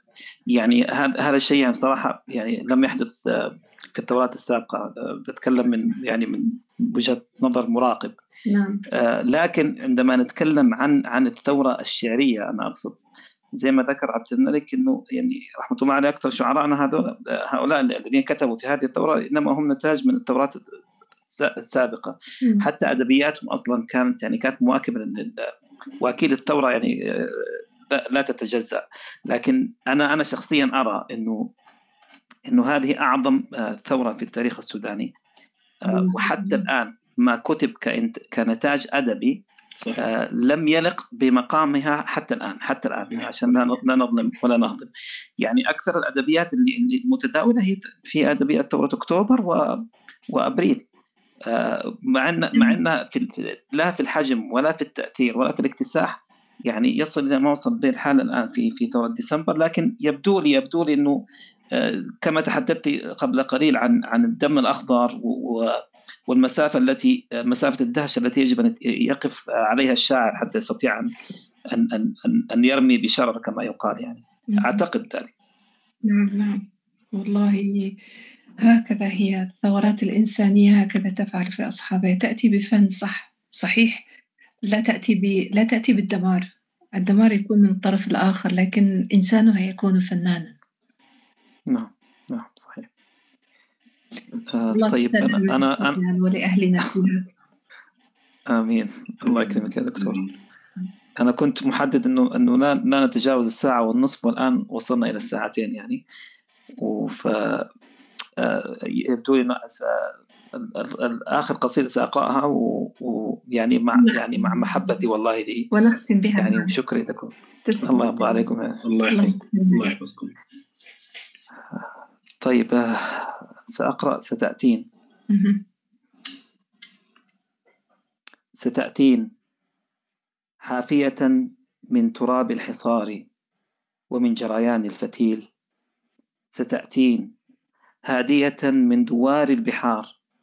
متى يومئ النور في مستطيل نهاية بابك؟ كي نستعد. فنطفئ أعيننا. نتضاحك. نستنكر الوشوشات. لذا نتضاحك أخرى. نكمم هذا الهديل. للمسك يزفر مقبض. هنا تدخلين وبالكاد بالكاد ننقض. وأخرج من غابتي. وأخرج من غابتي. طفل فيل. أشاهد نفسي. أكبر أكبر أكبر في بطن عينيك. مغرورقا مثل عينيك. تأتين. راضية عن نشيد الجلاء تغنينه وتشيرين نحوي والإخوة الخجلين. فننهض ونبلج في أوج مشروع عينيك من عجزنا قرتين. وننفض ستأتين عارية كيقيني تعالي إلي فحلمي سبيل. تعالي إلي فحلمي سبيل. وذاكرتي أسقطت عنك رائحتي بصماتي غموضا جذابي لدني سأنسى لأعرفك الآن دون مجاملتي للقصيدة. وقالت قصيدة وقالت قصيدة أبوس التراب الذي لا أوشيه توقي عند ارتدائه نخلته المجدلية كي تستعيده. أبوس التراب الذي لا أمشيه فوقي صحراء سادية تتروض ففي أزمة الصلوات اجترحت على هيكل الأزمات تقربنت للمعجزات شربت دمي أتوضأ بالكلمات المريبة من ريحها أتمضمض ومن شعبنا. هؤلاء الذين يطلون من خلف مرآة نوفا وعدناك مرآة نوفا التي لم ولن تتساقط رغم تماسكها بالشظايا. ستفقس نيلا ولن تتناقض يوما بديلا. لتلك الرقاب لتلك الرقاب إذا انقسم الطين عن كثب والسراب. لهذا التراب سنحرسه ونوحد جيده ونطلق للبدهيات ونطلق للبدهيات خيولا شهيدة. تقول القصيدة أبوس التراب الذي لا أغشيه شوقي إلا إذا ترك البحر يابسة. ترك الحوت يقطينة ترك النيل أغنية تتخوض. أنا بدويه فلاحه عربيه زنجيه حبشيه بقاره. الهدهد المتصوف أخرجت كفي جناحي. أخرجت كفي جناحي مائين من غير سوس. وغادرني العقل أعمى. يحرضني بعصا الشهوات. ليبحث عن بقعة لم تطأها الغرائز. حريتي غير قابلة. للظما وذريتي مستقاة الحمأ. أودعك الآن إن شئت. فانثر على الأفق ملحا ملحا لأجلي. يشعل أحداق طيفك. لا مثل من نسي يذري حصيدة. أنا لست أبعد أنا لست أبعد من حلمكم. لست أقرب من ظلكم. لست أتقى حيال الغواية. حظي أنا حظي أنا البن في شجة الرأس. حظي أنا البرق في ضجة الكأس. حظي أنا البعث من حجة الآس. قالت قصيدة أنا لست أبعد من حلمكم لست أقرب من ظلكم لست أتقى حيال الغواية لست أتم الرواية لست ولا بد إلا عقيدة. شكرا جزيلا. آه، لكم وجميل استماعكم بصراحة. آه، أثريتم والله يعني يعني فوق ما توقعت يعني في في هذه الحدوثة. آه، لأننا زي ما قلنا كنا مرتهنين بغضون نفس ال- ال- الميقات يعني. والحمد لله يعني كانت القصيدة على على أوبتها. شكرا شكرا جزيلا لشعرائنا الأحبة عبد الغني الماودي حبيبنا جبر آه، حبيبنا عبد الملك والرائعة دكتورة شفيقة. آه، أترك لكم ال- ال- الكلمات الأخيرة للختام والله يديكم العافية. والله ختمتها سيدي. القصيدة عقيدة. انتهى. القصيدة وطن، القصيدة هوية القصيدة عقيدة. هذا هو. فلن أقول أكثر مما قلته. القصيدة عقيدة. الله يجزيكم خير جميعا دكتورة شفيقة وهاني والضيوف الأكارم. يعني الواحد آه، ما أظن إن في أنس ممكن آه، يخفف عليه وطأة المنافي وطأة الاغتراب أكثر من هذا ال- ال- الونس زي ما بسموه أهل السودانيين العرب يعني. وكأنه أطلع عليه القمر الآن منذ أكثر من شهر يعني. جزاكم الله خير. وشكرا لك يا هاني على اللمة العظيمة دي. وانت جمعتني بدكتورة شفيقة شخصيا. ويعني الواحد يتواضع أمامها و يعني كتر خيرها وبارك الله فيها وكتر خيرك وبارك الله فيك يا هاني. الله يبارك فيك. يبارك فيك. الله والله لست بأفضل منكم ولا أعلى منكم بالعكس في ال- في القصيدة كلنا سواء وفي القص في, ال- في الوطن تحديدا عندما تتحول أنت أنت رئيسة وطن المجازات الآن. إحنا قاعدين ولن نسمح ولن نسمح بحدوث انقلاب يا دكتورة. العقبة إن شاء الله لنوفمبر قريب إن شاء الله نتساقى راح هذ- هذه القصيدة ونتذكر إن شاء الله. إن شاء الله. ونحن مشرفين على عهد على عهد يعني غامر وجديد ومليء بالانتصارات. اللهم أكرمكم الله. إن شاء الله. بارك الله فيكم. شكرا شكرا جزيلا. يعطيكم العافية. الله. السلام عليكم ورحمة الله وبركاته. وعليكم السلام ورحمة الله وبركاته.